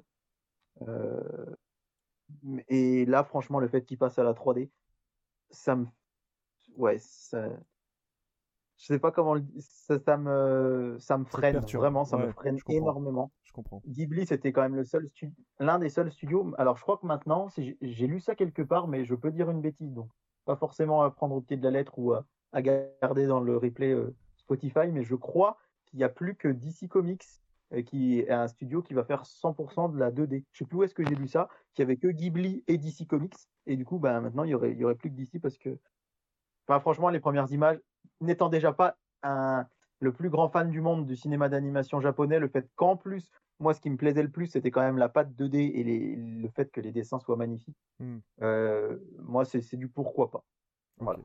Donc on a un Pourquoi pourquoi pas, pas, mais on a un pas on a un Day. One. Bon, bah je fais quoi moi maintenant? Euh, mais un- une moyenne, un première semaine, ouais. mettons. Ouais, les premières semaines. On part sur une première semaine. Euh, on a The Suicide Squad, donc euh, c'est la apparemment la suite du premier euh, Suicide Squad de chez DC Comics, euh, réalisé par James Gunn, du coup le réalisateur de, euh, des Gardiens de la Galaxie. Donc c'est lui qui est aux commandes de ce film-là, qui a l'air euh, assez déjanté. Ils en ont fait une première, comment dire, une première vidéo. C'est pas une bande-annonce, mais on a eu droit à quelques extraits d'un sorte de making-of de tournage qui annonce quand même pas mal du lourd. James Gunn a l'air d'avoir été assez libre dans ses idées. Donc voilà, est-ce que qu'est-ce que ça raconte pour vous? Est-ce que c'est un moi Moi, c'est un day one, c'est un DC Comics, donc forcément c'est un day one. Mais euh, voilà, dites-moi ce que vous vous en pensez. Moi, c'est un non, mais euh, parce que je suis pas client de ça, donc euh, ce serait, ce serait fausser le vote. Donc moi, c'est, c'est sûrement pas, mais ne le prenez pas en compte pour, pour la cale. Ok. Le premier était vraiment pas bon. Oui, effectivement, mais en même temps, David Ayer, pour, euh, pour sa pas défense d'ailleurs, est très mauvais dans ce qu'il fait depuis Fury. Donc c'est très difficile de le défendre sur ce film-là. Et en plus, Warner à l'époque faisait pas mal de coupes dans le montage euh, pour plaire au plus grand nombre, ce qu'ils ont arrêté de faire depuis, euh, depuis Shazam, j'ai l'impression. Et puis pour rappeler que dans le premier, il y avait quand même Ben Affleck en Batman, ce qui n'aidait pas. C'est- pas faux. C'est pas faux. Après, il apparaît 5 secondes. hein. Ouais, mais c'est Cinq 5 secondes secondes de trop. Voilà. Je m'en fous, je suis fan de Batman et je suis fan de Jared Leto. Je le dis, c'est fait. C'est comme ça. Dont la présence moi, je- ça- est, est évoquée dans The Suicide Squad de Jared Leto, mais n'est pas euh, officialisée. Donc, euh, Et ben voilà, donc euh, on saura bien. Apparemment, il aurait, par contre, il y aurait des- du Jared Leto dans la Snyder's Cut de Batman contre Superman, de Oui. la Justice League. Donc Oui. voilà. Il a bien aimé Jared, ceci dit. Ah ben voilà, Jeff est d'accord avec moi. Il a bien aimé Jared Leto en Joker. On doit être les seuls sur ah, Terre. moi mais, aussi. euh, Moi aussi. je- Ah bah Ah, non, voilà. non, non, moi je suis vraiment Ah, bah voilà. Et on en parlait avec, avec ma copine récemment. et Elle, c'est pareil. Hein. euh, Jared Leto en Joker, il a absolument rien à. Enfin, c'est c'est peut-être pas Heath Ledger, effectivement, mais, euh, mais je veux dire, Mais non, c'est pas le pour même moi, il- style en même temps. C'est pas le même style de c'est Joker. pas le même style. Et, et Jared Leto, c'est un acteur mais excellentissime. Ah, par contre, oui, en dehors de, de ça, je suis d'accord avec vous, Jared Leto est un très très bon acteur. Est-ce qu'on part Et sur un coup, pourquoi bah, pas? moi, ce... moi, ce sera, moi, je, je- moi, mon, à moi, ce sera peut- peut-être aussi un Day One, hein, comme toi, hein, Ouais. mais, mais c'est difficile parce qu'en fait, si je devais faire une, liste de mes attentes, je le mettrais pas tout en haut. Mais euh, C'est quoi, les gars? Mettez-le en day one, faites-vous plaisir. non, mais moi, je le mettrais en première semaine. Euh, Vous savez qu'on n'a pas que- encore de Day One pour l'instant. Ouais, mais c'est c'est pas grave, ça va venir. Allez, première semaine. Part sur une première semaine. Ah, mais Il y en aura, il y en aura, promis, il y en aura. Euh, alors, Le fait, que ce soit, le fait que ce soit James Gunn, c'est quand même un, un très, très bon signal, je trouve, parce que James, James Gunn est un excellent réalisateur. Oui, tout à fait. Euh, alors, ce qui est un peu bancal, moi, je trouve, c'est que c'est une suite sans être une suite. C'est un peu comme Birds of Prey. Birds of Prey, il est sympa, mais ils ont gardé que Margot Robbie finalement. Et en Ouais. fait, est-ce que le fait que le premier ait été un semi-échec, bah, le fait qu'ils aient comme. T'auras pratiquement personne, je crois, du cast original, hein, euh, si ma mémoire est bonne, à part euh, bah, euh, Viola Davis qui faisait Amanda Waller peut-être déjà Ouais, dans le premier ça, et Margot. Robbie. Ouais, c'est ça. Et Après, le, reste, je sais pas. si- je... je me souviens pas si Jay Courtney faisait déjà Boomerang dans le dans le premier ou pas. Euh, crois qu'on l'apercevait. Rien que déjà aussi. Ah ouais, ils ont changé, d'accord. Ouais. Rien que déjà de savoir qu'il y aura Taika, Ta- Taika Waititi qui va jouer dedans. Moi, rien Voilà, que pour ça. ça, ça vaut- Puis le rôle qu'il a en plus est absolument extraordinaire. Donc euh, dans tous les cas, ça va être très drôle, je pense. faut rappeler que c'est le, réalisateur et de, de Thor euh, Ragnarok et de Jojo Rabbit, dont et un des acteurs principaux de Jojo Rabbit. D'ailleurs, Jeff, si Donc ça voilà, pour moi, t'intéresse, moi, le, hâte de le voir. le droïde dans la saison 1 de euh, Mandalorian, le droïde mercenaire là, c'est la voix de, de Waititi. D'accord, je savais pas. Ouais, ouais, ouais, c'est lui qui fait, c'est lui qui fait le doublage en fait. Du coup, j'étais très étonné de voir ça d'ailleurs, mais euh, voilà, c'est très, euh, c'était un petit, euh, un petit clin d'œil du coup à ce réalisateur qui a, pour son premier film, fait un documentaire sur les vampires. Tu vois pas qui c'est? Oui, non, mais en même temps, il commence seulement à se faire un nom. hein. Il a toujours eu, voilà, il, a toujours été connu des cinéphiles d'une certaine branche, mais voilà, il commence à se faire son petit nom. tout doucement. D'ailleurs, si tu n'as pas vu Jojo Rabbit, je vous invite à le voir parce que c'est un très bon film. Euh, on a Hitman's Wife Bodyguard, c'est-à-dire la suite de Hitman et Bodyguard avec Ryan Reynolds et euh, Samuel L. Jackson, euh, que moi j'avais trouvé très drôle et très sympathique, et que je crois j'avais forcé David à aller le voir. Alors, c'est que pas non seulement que tu m'as forcé à y aller, c'est que tu m'as forcé à aller le voir à Vichy et que j'ai donc fait 130 km aller-retour pour aller voir Hitman et Bodyguard. J'ai pas- J'ai pas fait Mais c'est pas ça. que tu m'avais forcé. Non, tu m'as pas forcé. Non, non, tu Ah. m'as hypé de ouf. D'accord. Tu ok. me disais, faut le voir, faut le voir, faut le voir, faut le voir, faut le voir, faut le voir, faut le voir.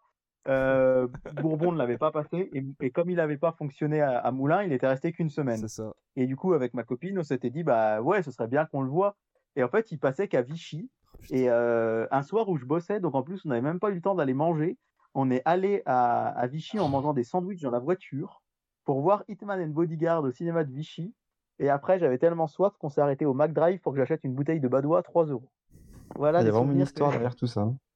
Oui, La et, coûte cher. et j'avais trouvé j'avais ouais, trouvé le film euh, sympathique mais il- qui, qui ne valait pas spécialement que j'ai fait un si grand si grande route pour le voir mais du coup on en parle souvent des fois on dit je te rappelle qu'on est allé euh, Ouais. à Vichy pour ça. Euh, Tu te rappelles Ouais. quand David nous avait vendu ce film et tout? Et du coup, bon, bah voilà quoi.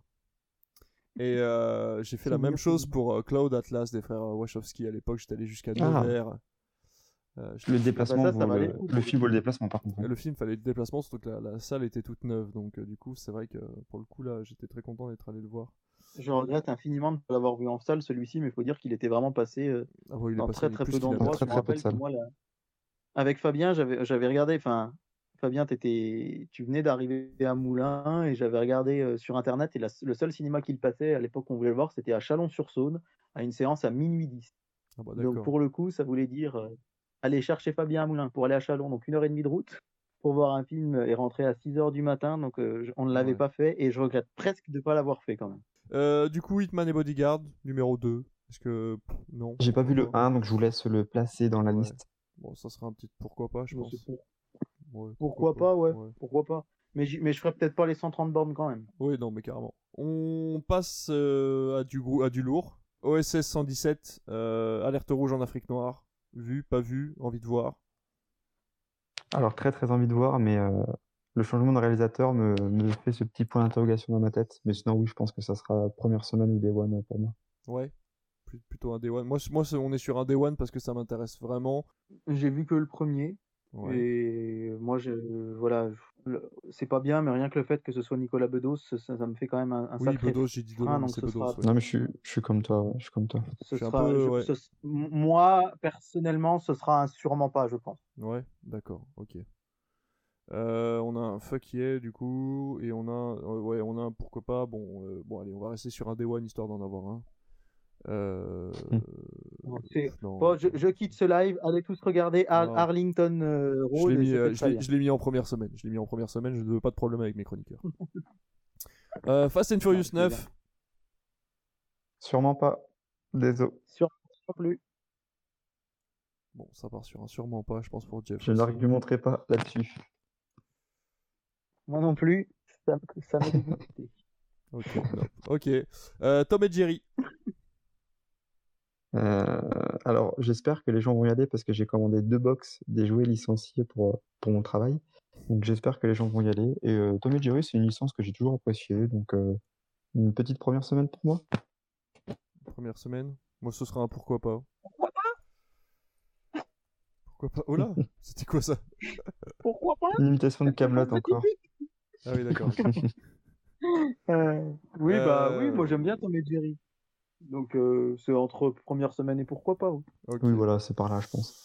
Comédie française, c'est La vie avec Josiane Balasco, Nicolas Maury et Léa Drucker. Euh, pour son dernier jour avant la retraite, Dominique, une sage-femme au caractère bien trempé, est forcée de coopérer avec un jeune obstétricien arrogant. Ensemble, ils vont devoir accompagner cinq femmes à accoucher. Ils s'en souviendront toute leur vie. C'est non. Un nom. Deux noms pour moi. Je- Deux noms. Moi j'aime bien j'aime, euh, du même réalisateur, Bienvenue à Marly Gaumont, il est chouette, je trouve. Ouais. Mais là, euh, moi c'est pourquoi pas. Bon, eh ben ça part sur un nom du coup, puisqu'on a trois noms. Euh, Sans un bruit numéro 2, avec toujours Emily Blunt, euh, sans Krasinski forcément. Et euh, du coup, euh, avec euh, l'acteur de Peaky Blinders, dont je me souviens plus le nom. Moi, c'est un Day One, personnellement. J'ai ad- Ouais, c'est ça. Donc, euh, moi, c'est un Day One, de ouf. Euh, j'ai pas vu le 1 encore. C'est toi, David, euh, donc Saint-Nazaire, qui m'avait conseillé, je crois? Ou je me trompe? Ben, je sais pas si je l'avais conseillé outre mesure parce que sans un bruit 1, moi ce qui je l'avais trouvé sympa mais ouais, ça m'avait moyennement emballé. Euh, la deuxième partie du film surtout. Donc euh, et puis j'avais pas vraiment l'impression que ça une suite était nécessaire en fait. Donc euh, moi ce- c'est pourquoi pas mais voilà, pas sûr. Ouais, t'as peur que la suite fasse pas beaucoup de bruit, quoi. Oh là là, mais alors ça.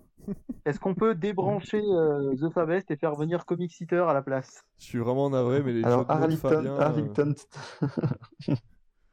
Les jeux de mots de Fabien, il faut gagner des points, donc malheureusement, je suis obligé de le garder. euh, et Gifresh fait des, euh, fait des bruitages textuels en plus, donc tout va bien. Euh, quelle ambiance, quelle Et qui équipe. plus est, Oh moi, là. c'est C'est un sûrement pas de qui plus est, parce que je suis très sensible aux films d'horreur. Je suis une flippette, comme on dit dans le milieu, donc euh, ça sera non, je pense. au final Toujours pas. C'est pas coup. vraiment un film d'horreur, ça? Enfin, je sais pas. Que Ah, je l'avais perçu comme ça. hein mais- Oui, c'est un, fi- oui, C'est- un, c'est de la, oui, c'est de la SF un peu horrifique, ouais, mais c'est pas vraiment un film d'horreur. Il y a quelques scènes de stress, mais c'est pas. Ah, ah, je vous invite à aller regarder le chat, s'il vous plaît. Oui, on a bien vu, ouais, oui, d'accord, ok. Ah, Faut ça, arrêter c'est de un payer, bon. faut ça. arrêter de payer les, euh, les viewers, hein, David. Allez vous abonner à la chaîne Comic Seater sur YouTube. Ça, Oui, par contre, c'est vrai. Vous pouvez aller vous abonner à Comic Eater sur YouTube. Ça, c'est une très bonne, euh, très bonne initiative, par contre. Vous pourrez, et vous pouvez y voir ma tête aussi, donc c'est très bien. Voilà, voilà. Je sais pas si c'est une bonne Euh, nouvelle. mais, oui, euh, sans un bruit de. Non, Fa- Fabien, je voulais dire que c'était pas un film d'horreur au sens où toi, ça te bloquerait, tu vois. C'est pas un Ok. paranormal activity. c'est ça. C'est c'est quelques plus moments un- de stress. euh, Un thriller horrifique, je dirais, plus vraiment qu'un film d'horreur. c'est ça. Euh, alors la suite, à mon avis, on, euh, on va, ça va finir dans un connaît pas, mais euh, ça s'appelle le dernier voyage de Paul W. W.R. euh, avec Hugo Baker du coup. Euh, dans un futur proche, une mystérieuse lune rouge est exploitée à outrance pour son énergie. Alors qu'elle change brusquement de trajectoire et fonce sur la Terre, Paul W.R., le seul astronaute capable de la détruire, refuse d'accomplir cette mission et disparaît. Traqué sans relâche, Paul croise la route d'Elma, une adolescente au tempérament explosif, qui va l'accompagner dans sa fuite. Euh, donc c'est de la SF française, Ah réalisée par Romain Quiro. Moi j'ai envie de dire oui, euh, un grand oui, parce que de la SF française c'est toujours cool. Donc, Oui, euh, première semaine. première semaine? Bah, bon, bah, je vous accompagnerai, les gars. Ah. Allez, on part sur une première semaine euh, full. The Kingsman, donc c'est-à-dire le prologue euh, de Kingsman. Euh, voilà. Donc euh, c'est la toute première Bah, j'ai beaucoup aimé des le hommes, 1, euh, je n'ai jamais vu le 2. Bah, le 2 est bon, euh, c'est dans la même veine, mais avec moins d'originalité. Ok. Je profite Bon, de la serait- présence de, de Comic Theater pour rappeler que le 2 est le dernier film dans lequel euh, Patrick, Poiv- euh, Patrick Béthune, pardon, qui, était un, un- qui, est, qui est décédé juste après le tournage du film, qui était un doubleur absolument français absolument incroyable, Tout à fait. qui était entre autres la voix de Jack Bauer dans 24 heures chrono. Mm, mm. Et, et du coup, euh, je veux lui rendre hommage ce soir parce que c'est, il est décédé très jeune, malheureusement, d'un, cancer à, à 57 ans, je crois. Et c'était pour moi le comédien de doublage peut-être l'un des plus talentueux que, qu'on ait eu en France. Et le dernier film qu'il ait doublé, c'est Kingsman 2. Voilà, fin de la parenthèse. de- tu, tu as la Euh, voix de, de qui il a fait? Euh, bah, je disais les voix de Kiefer Sutherland, donc de Jack Bauer dans Ah oui. 24 heures chrono.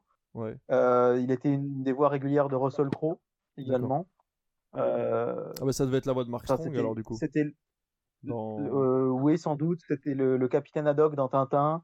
D'accord. Euh, voilà. Ok, ok. C'était un, et je, j'y pense parce que Damien de Comic Theater est là et on l'aimait beaucoup tous les deux.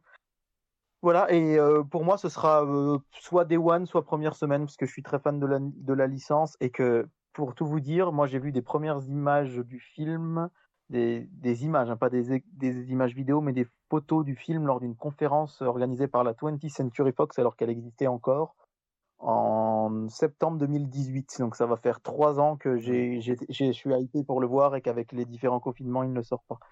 Allez. Et ben du coup, euh, est-ce qu'on a notre premier Day One du coup? Non, toi tu n'as vu que le premier du coup, Fabien. Mais mettez-le si vous voulez, il a pas de souci. Hein. On part sur Il un en Day faut, One? il en faut. Allez. Allez.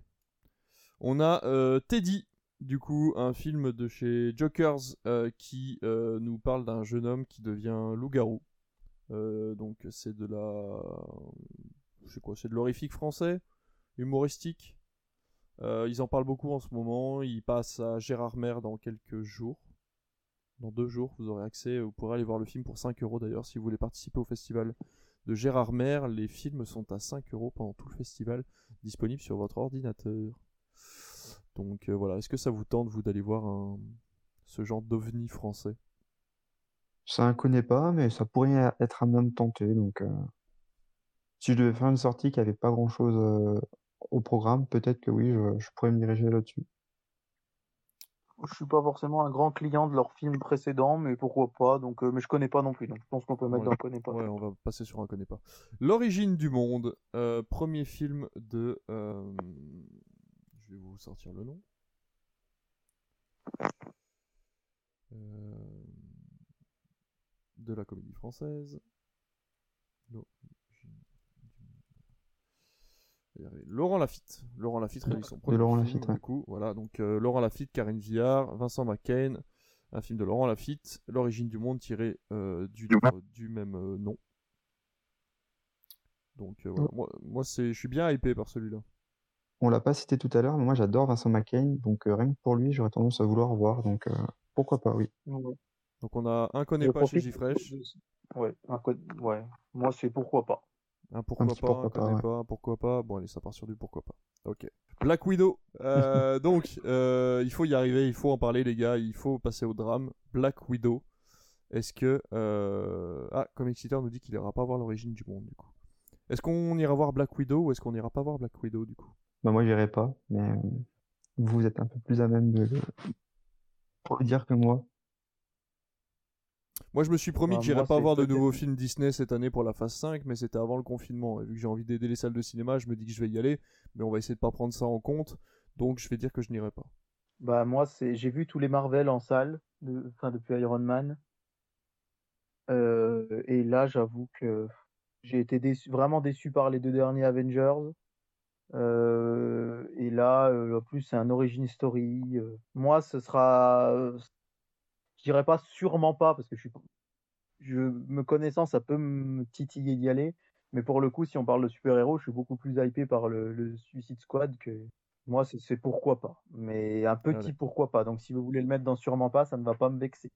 On part sur un sûrement allez, pas du coup. sûrement pas. Euh, Eiffel. Eiffel, le film sur, euh, bah, sur Eiffel, du coup. Avec Romain Duris. Donc, film d'époque. euh, Bah, moi, Eiffel, ce sera tour. one. Moi, ce sera one, mais bon, c'est Mhm. pareil, je suis pas très objectif là-dessus. D'un point de vue euh, historique pur, là, c'est plutôt le, que le cinéphile, le, le- le prof d'histoire. Euh, L'histoire de la construction de la Tour Eiffel m'a toujours fasciné. J'ai plein de bouquins à la maison qui en parlent. Mhm. J'ai vu beaucoup de films documentaires et le fait qu'il y ait enfin. Enfin, j'ai vu beaucoup de films documentaires. J'ai vu aussi beaucoup de téléfilms qui racontaient la, la construction de la tour. Là, si c'est vraiment centré sur le, le personnage de Gustave Eiffel, je sais que j'irai des One. Que c'est enfin. Il est temps, je trouve, que le cinéma français s'accapare l'un de nos, de nos plus grands Architecte. bah, euh, architectes, enfin constructeurs. C'est difficile de- d'utiliser un qualificatif pour Eiffel. Donc euh, moi, je sais que je l'attends énormément, même si je sais pas du tout ce que va donner le film. Mais je pense que euh, que vous serez plus à même que moi de le mettre dans une catégorie pour en parler d'un point de vue purement cinématographique, parce que moi là, c'est vraiment plus le côté euh, histoire euh, que le film en lui-même. Oui, après, peu importe les raisons. pas, hein. je pense. Tout ce que je Mm. demande, c'est qu'on prenne pas en compte le Covid. Après, si c'est pour une raison ou pour une autre de vouloir aller voir un film, il n'y a pas de problème. Oui, donc. Bah, par rapport à ce qu'a dit David, je pense que ce sera un pourquoi pas pour le coup. Ouais, moi, ce sera un... De mon côté. Moi, j'ai une première semaine. Et Jeff aussi. Donc, euh, on La va partir sur une semaine, première ouais. semaine, du coup. Euh, Raya, le prochain Disney euh, qui nous a été promis en salle pour le moment. Donc, oui, bah, euh, ça, je pense qu'on peut, Ouais, qu'on peut s'offrir les un débat, je bruits de pense. couloir, Ouais, euh, carrément.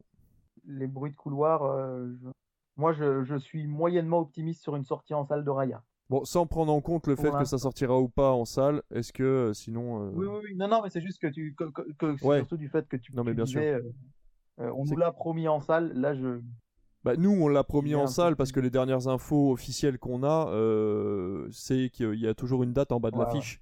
Mais euh, enfin, voilà, c'est marqué theater, Oui, donc euh, voilà. Après, est-ce qu'on aura, on aura droit à ça? Ça, On c'est- pas. c'est vrai qu'on en parle euh, entre parenthèses. Là, euh, Disney, je crois qu'il lorgne un petit peu sur le modèle Warner qui font sortir en- les deux. Ouais. Et peut-être que ce sera en salle et Disney+. C'est comme Black Widow, hein, il n'y a rien de sûr sur le fait qu'il sorte. Mais euh, la bande-annonce de Raya, elle, elle fait assez envie, mais moi, ce sera pourquoi pas.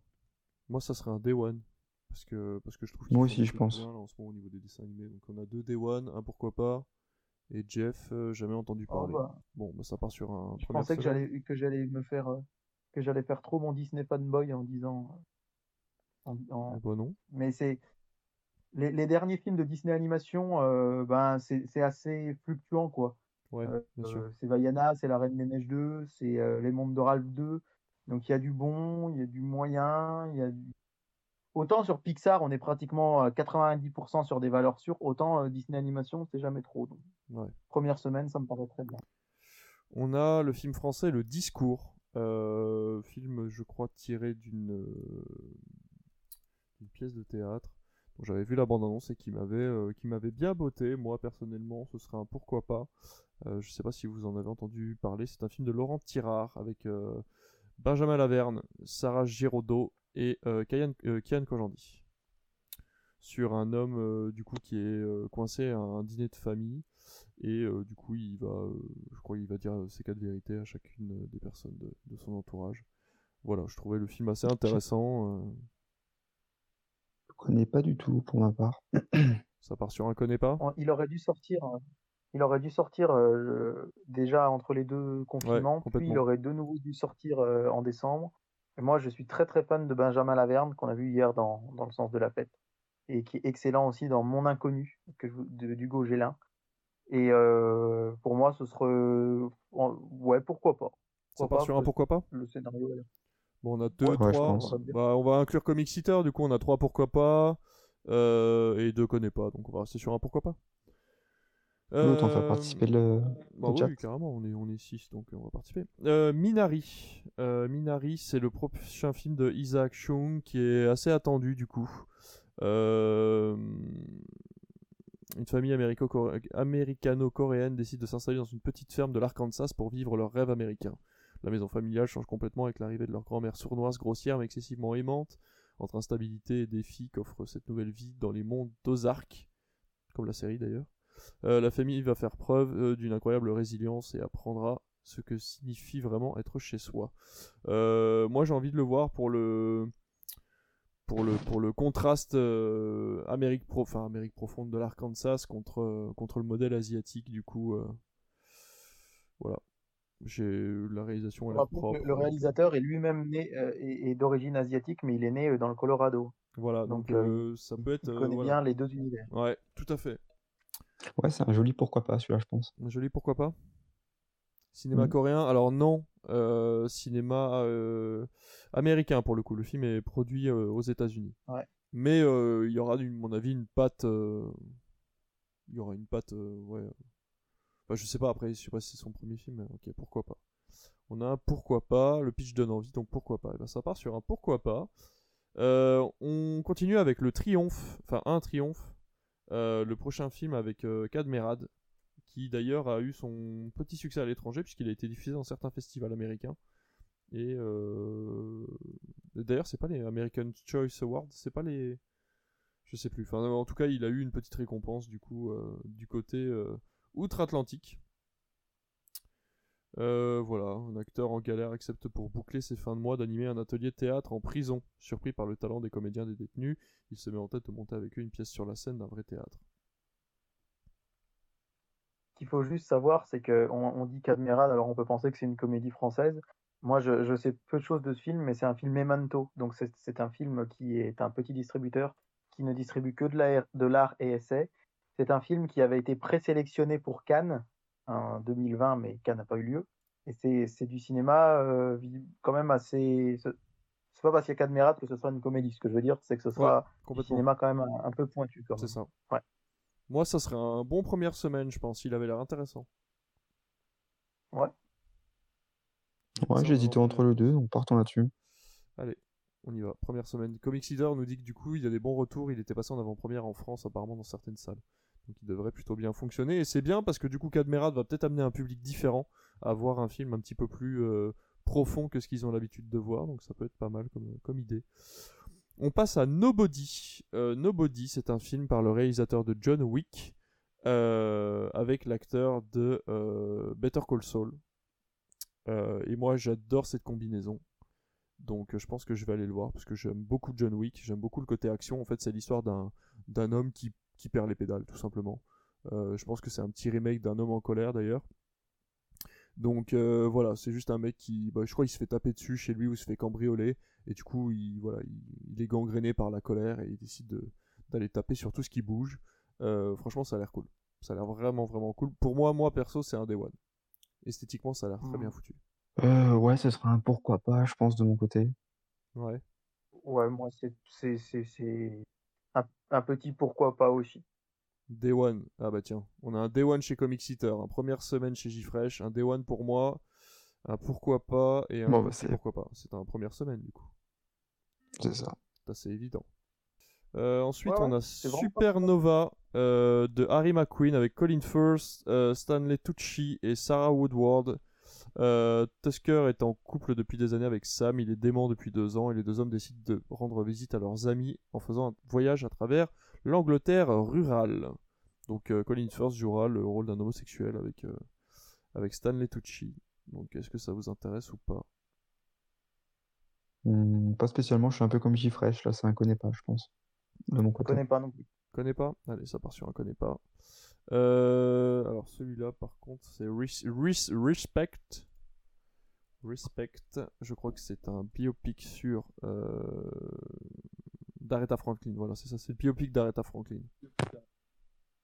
Bah, comme j'adore la chanteuse, je pense que j'essaierai d'aller le voir, ce serait sans doute une première semaine pour moi. Première semaine. Pareil, Allez, pareil. première semaine. Allez, on va sur une première semaine du coup. Euh, Godzilla versus Kong. Alors David, c'est un des one, je pense. Ah, Oui. j'aime pas trop les biopics. Donc, euh, du coup, bon, ça reste une première semaine, puisqu'on a trois premières semaines, du coup, quatre même. Euh, oui, donc on disait euh, Godzilla vs Kong. Moi, c'est un Day One.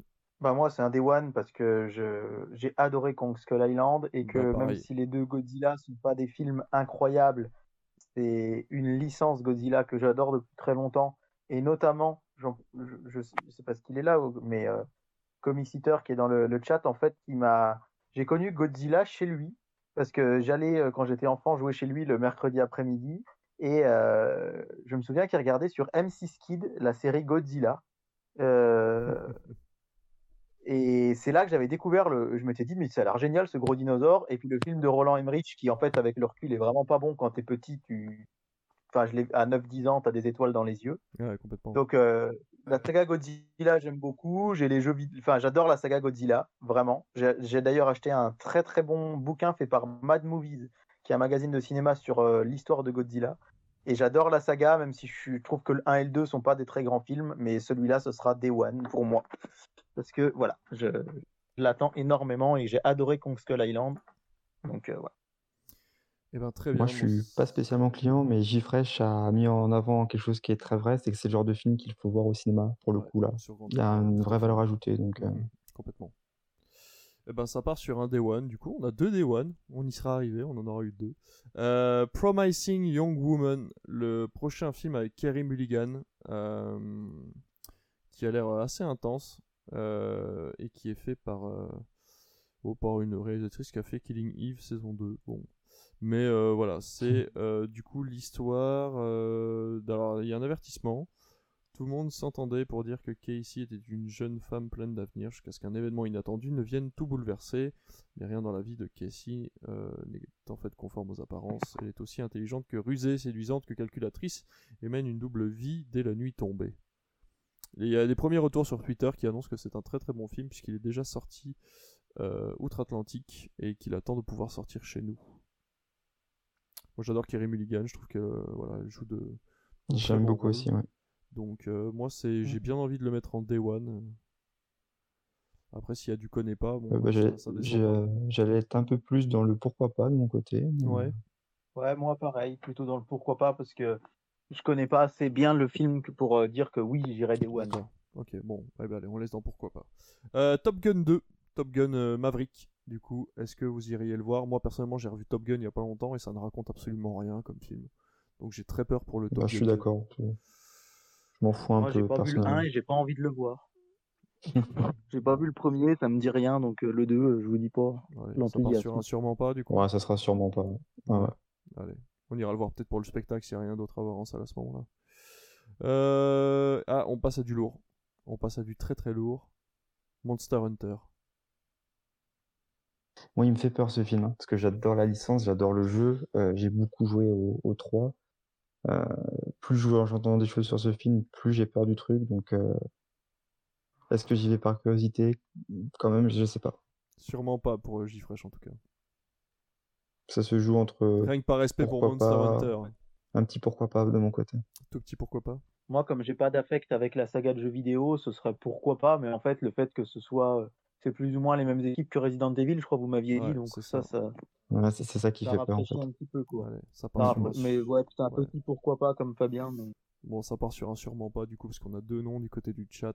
Donc, euh, ouais, c'est ça, Paul W. Oui, c'est ça, c'est euh, ça, Damien. ça fait très peur, ouais. ça fait super peur. Donc, euh, je pense qu'on va rester sur cette, euh, sur cette idée-là. Euh, on passe euh, à la nouvelle saga euh, Saw, du coup, l'héritage de Saw. Euh, moi personnellement, j'ai vu le premier qui m'a traumatisé. J'ai pas vu les autres, même si on m'a dit que c'était une très bonne saga, c'était un très bon thriller, euh, très intelligent. Mais euh, voilà, personnellement, j'ai jamais vu autre que le premier qui m'avait euh, traumatisé. Donc je sais pas si je serais capable d'aller voir cette, euh, cette nouvelle suite. Je déteste ça, c'est un sûrement pas définitif de mon côté. D'accord. Bah, j'ai plus que le premier, moi, j'avais trouvé ça pas mal. Enfin, j'ai vu les deux premiers, je crois. Ouais. Mais suis vraiment pas sûr d'aller voir ça en salle. Et pourquoi pas? Bah, pourquoi pas, moi. Pourquoi pas, mais petit aussi. Sûrement pas. Non, on connaît pas. Peut-être connaît pas finalement. On est peut-être plus là-dessus. Je sais pas, euh, j'ai. Allez, on ne connaît pas. Pareil pour So, Gifre, je connais pas, non connais pas. On va laisser dans le connais pas. Tu nous excuseras comme Xiter du coup, mais euh, on est euh, on est un petit peu perdu avec cette saga, donc on va en rester là. Euh, The Marksman, le vétéran, du coup, avec Liam Neeson, qui joue encore une fois le même rôle que d'habitude. Euh, poursuivi par les membres d'un cartel américain, une mère et son fils traversent la frontière qui sépare le Mexique de l'Arizona et se retrouvent sur les terres de Jim Hanson. Aigri, vieillissant, celui-ci dénonce traditionnellement les immigrés clandestins aux autorités, mais quand la mère est tuée dans une fusillade, l'américain récalcitrant décide d'aider le jeune Miguel à fuir. Le vétéran de guerre, veuf et désabusé, et le garçon orphelin vont devoir traverser les États-Unis poursuivis par des criminels et des policiers corrompus. Est-ce que. On, on dirait qu'il a signé un contrat pour faire tout le temps les mêmes films. C'est fou. 6 millions de téléspectateurs en prime sur TF1, j'annonce. Bah oui, ouais, non, mais c'est sûr, c'est ça, c'est sûr et certain. C'est un grand Torino euh, avec plus d'action, entièrement d'accord. Euh, on dirait un rôle à la The. Favest, absent en salle, c'est sûr aussi. Je n'irai pas le voir. Ok. C'est un sûrement pas, du coup. Moi, ça me. Ouais. Ouais, je passe aussi, moi. Bah, moi, si on me propose d'y aller, j'y vais, mais bon. Allez. Parce que je peux pas dire non plus que je m'ennuie devant Non-Stop ou devant, euh, là, j'avais vu euh, Night Run. Moi, Ouais. c'est assez efficace sur moi, les films d'action. Je me prends Bah- bien au jeu, mais je sais que je vais pas voir de cinéma avec un grand C, quoi. Ouais, c'est ça. Moi, je, moi, ça me dérange pas de les voir à la télévision. Bizarrement, j'adore le grand spectacle au cinéma, mais là, pour le coup, ces films-là, ça me dérange pas de les voir sur un écran de télé quand ils passent à la télévision. Je vais pas aller euh, dépenser Ah de l'argent pour aller voir ce genre de film. Bah, c'est presque l'inverse. Moi, je me dis, un film d'action comme ça, autant aller, je ça a plus d'intérêt pour moi de le voir sur grand écran où ça va exploser de tous les côtés, euh, C'est ça. tu vois, que le... Enfin, bref. Euh, Chiffre, je dis que c'est un film EuropaCorp. C'est exactement ça. On dirait vraiment une recette EuropaCorp. euh, Tout à fait. Bon, on verra après ce que ça donne. Ça peut être très bien filmé. Après, je vais t'avouer que je regrette de ne pas avoir vu John Wick 2 en salle. Parce qu'au final, euh, esthétiquement, il était très beau. Et je me dis qu'en salle, ça devait vraiment donner avec tous les néons et tous les, tous les, tous les effets de caméra, tout ça. euh, ça aurait pu être sympa de le voir en salle finalement. Donc euh, je regrette un petit peu. Alors est-ce que je vais pas regretter de pas voir celui-là? Bon. Euh, on passe ensuite à désigner coupable avec euh, Jodie Foster, Tahar Harim et Shailene Woodley.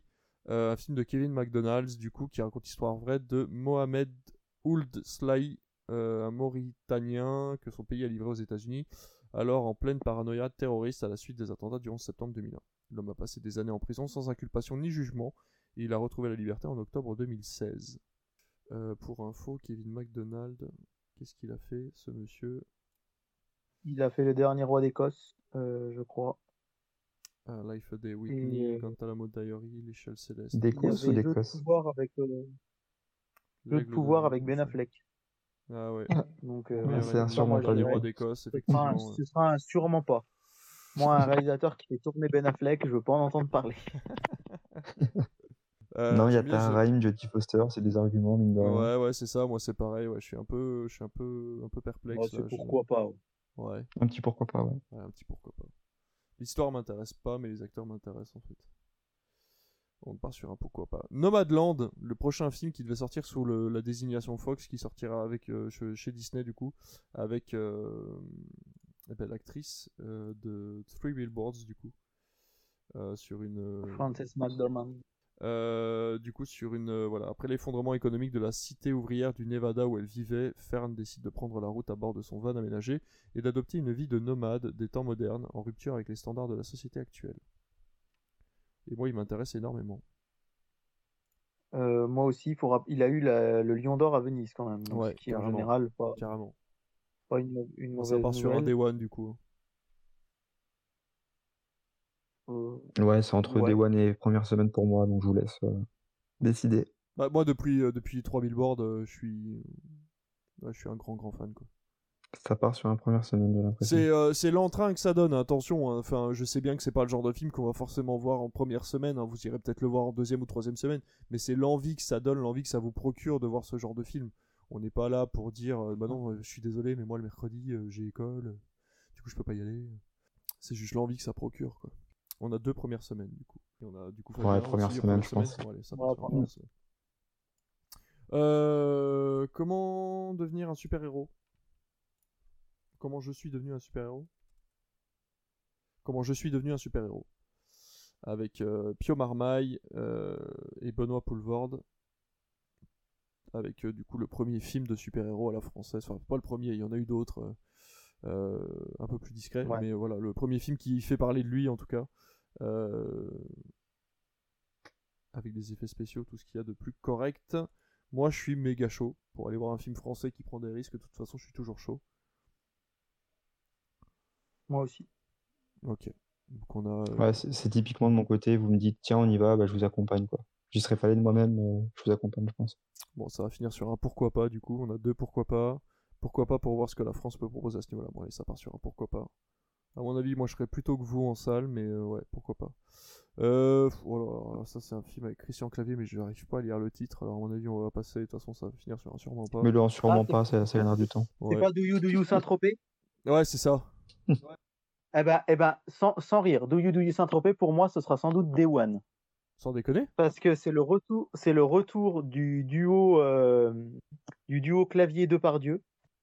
C'est un film qui est réalisé par Nicolas Benamou, qui est quand même un, très bon réalisateur. C'est scénarisé par Jean-Marie Poiré, donc Les Visiteurs, Les Anges Gardiens. C'est tout ce que j'aime. Il y a Clavier, Poulvorde et Depardieu. Et Studio Canal nous en avait montré des images exclusives lors de sa conférence à laquelle j'avais assisté avec, avec Maëva en, début 2019. Et c'est un très bon réalisateur qui sait très très bien filmer les films d'époque. Et euh, justement là, ça se passe dans les années euh, 60-70. Et euh, moi, j'ai très très très envie de le voir. Voilà. Bon, et ben écoute, en plus, euh, bah, tu l'as super bien vendu. Donc, euh, bon, bah, allez, on va partir sur un pourquoi pas alors du coup. Oh, mais que de retournement de situation dans cette émission, dis donc Entre les films que vous pour avez déjà l'entrain qu'a qu'a eu Oui. David. Ouais, bah voilà, on ira tous Un le voir en même temps, pas. tiens, à Bourbon-Lancy. Ah, le, bah, proche... super bien. le prochain Shyamalan, du coup, euh, Old. J'ai pas lu le synopsis. Oui, c'est c'est des- Day One pour moi de toute façon. Shyamalan. Ouais, euh, moi c'est pareil depuis, euh, depuis le dernier euh, Depuis le dernier maître de l'air, c'est ça? Glace. Ouais, ouais, c'est ça le dernier maître de l'air. Depuis Glace, depuis Glace, euh, je suis redevenu fan de Shyamalan. Entre Split et Glace, il a, oh. bien géré ça. Ça a l'air d'être unanime en plus pour l'instant. Day One. Bah, moi, je sais pas s'il y aura Depardieu et Clavier, donc je sais pas. Allez, on passe en Day Oui, One. allez, Day One. Allez, Day One. On, Day est, One. on est des fous, on est Day One. Moi, j'ai un... Euh, Space Jam 2. Je suis fan de NBA, je suis fan de LeBron James. J'adore le premier, c'est Day One pour moi. Allez. Moi, j'ai d'énormes, j'ai de très bons souvenirs sur le je- premier. donc, euh, Ouais, moi, j'ai si quand je même je rien. pas. C'est des... euh, Ah, mais je m'attends rien, David. hein. Ouais, est-ce qu'il fallait faire une suite à, à Space Jam? Non, Est-ce sûrement que... pas. Certainement Oui. pas. Mais je suis Euh, comme alors, euh, contre- Damien, comme Fabien, comme. euh, comme mais les- par rapport à comme ça, vous, c'est- au contraire, je trouve ça très symbolique parce que quand on est fan de basket et notamment de NBA, depuis une dizaine d'années maintenant, il y a un grand débat sur qui est le GOAT, le meilleur basketteur de tous les temps. Tout le monde s'accorde à dire que c'est Jordan et depuis 2-3 ans, les gens commencent à dire Ah, peut-être que LeBron l'a dépassé. Et ce qui est vraiment marrant, c'est de se dire que c'est LeBron James qui reprend le flambeau de Space Jam. Et rien que pour ça, je trouve ça trop beau. Donc j'y cours. Allez, Voilà. on part sur un Day One. Ouais, ouais, parce que moi, j'irai voir... j'irai le voir de toute façon. J'aime trop le premier pour euh, ne pas aller le voir. Ok. Venom 2, Carnage. Oui, bah, il porte bien son nom. Euh, sûrement pas pour moi. Euh, Carnage, c'est un de mes. Alors, ben, on va... moi, je... là, j'ai vraiment envie d'avoir l'avis de Comic Eater parce que c'est le spécialiste comics. Euh, moi. Carnage, c'est un personnage que j'ai que j'ai- j'adore, mais j'ai lu très peu de choses de lui. Mais j'ai notamment le fameux comic Exactement de, dans ton cas. de Libermero, euh, que Libermero, c'est un de mes dessinateurs et de, comics préférés et auteur également. Et je trouve que le personnage de Carnage est un personnage qui mérite vraiment d'être creusé et surtout bah, qui vit souvent euh, bah, par le prisme de, Venom, comme Venom vient un peu dans le prisme de Spider-Man.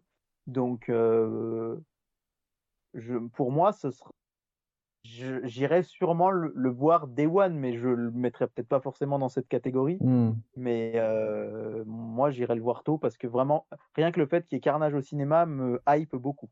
Voilà. Et qu'as-tu pensé de Venom du coup, David?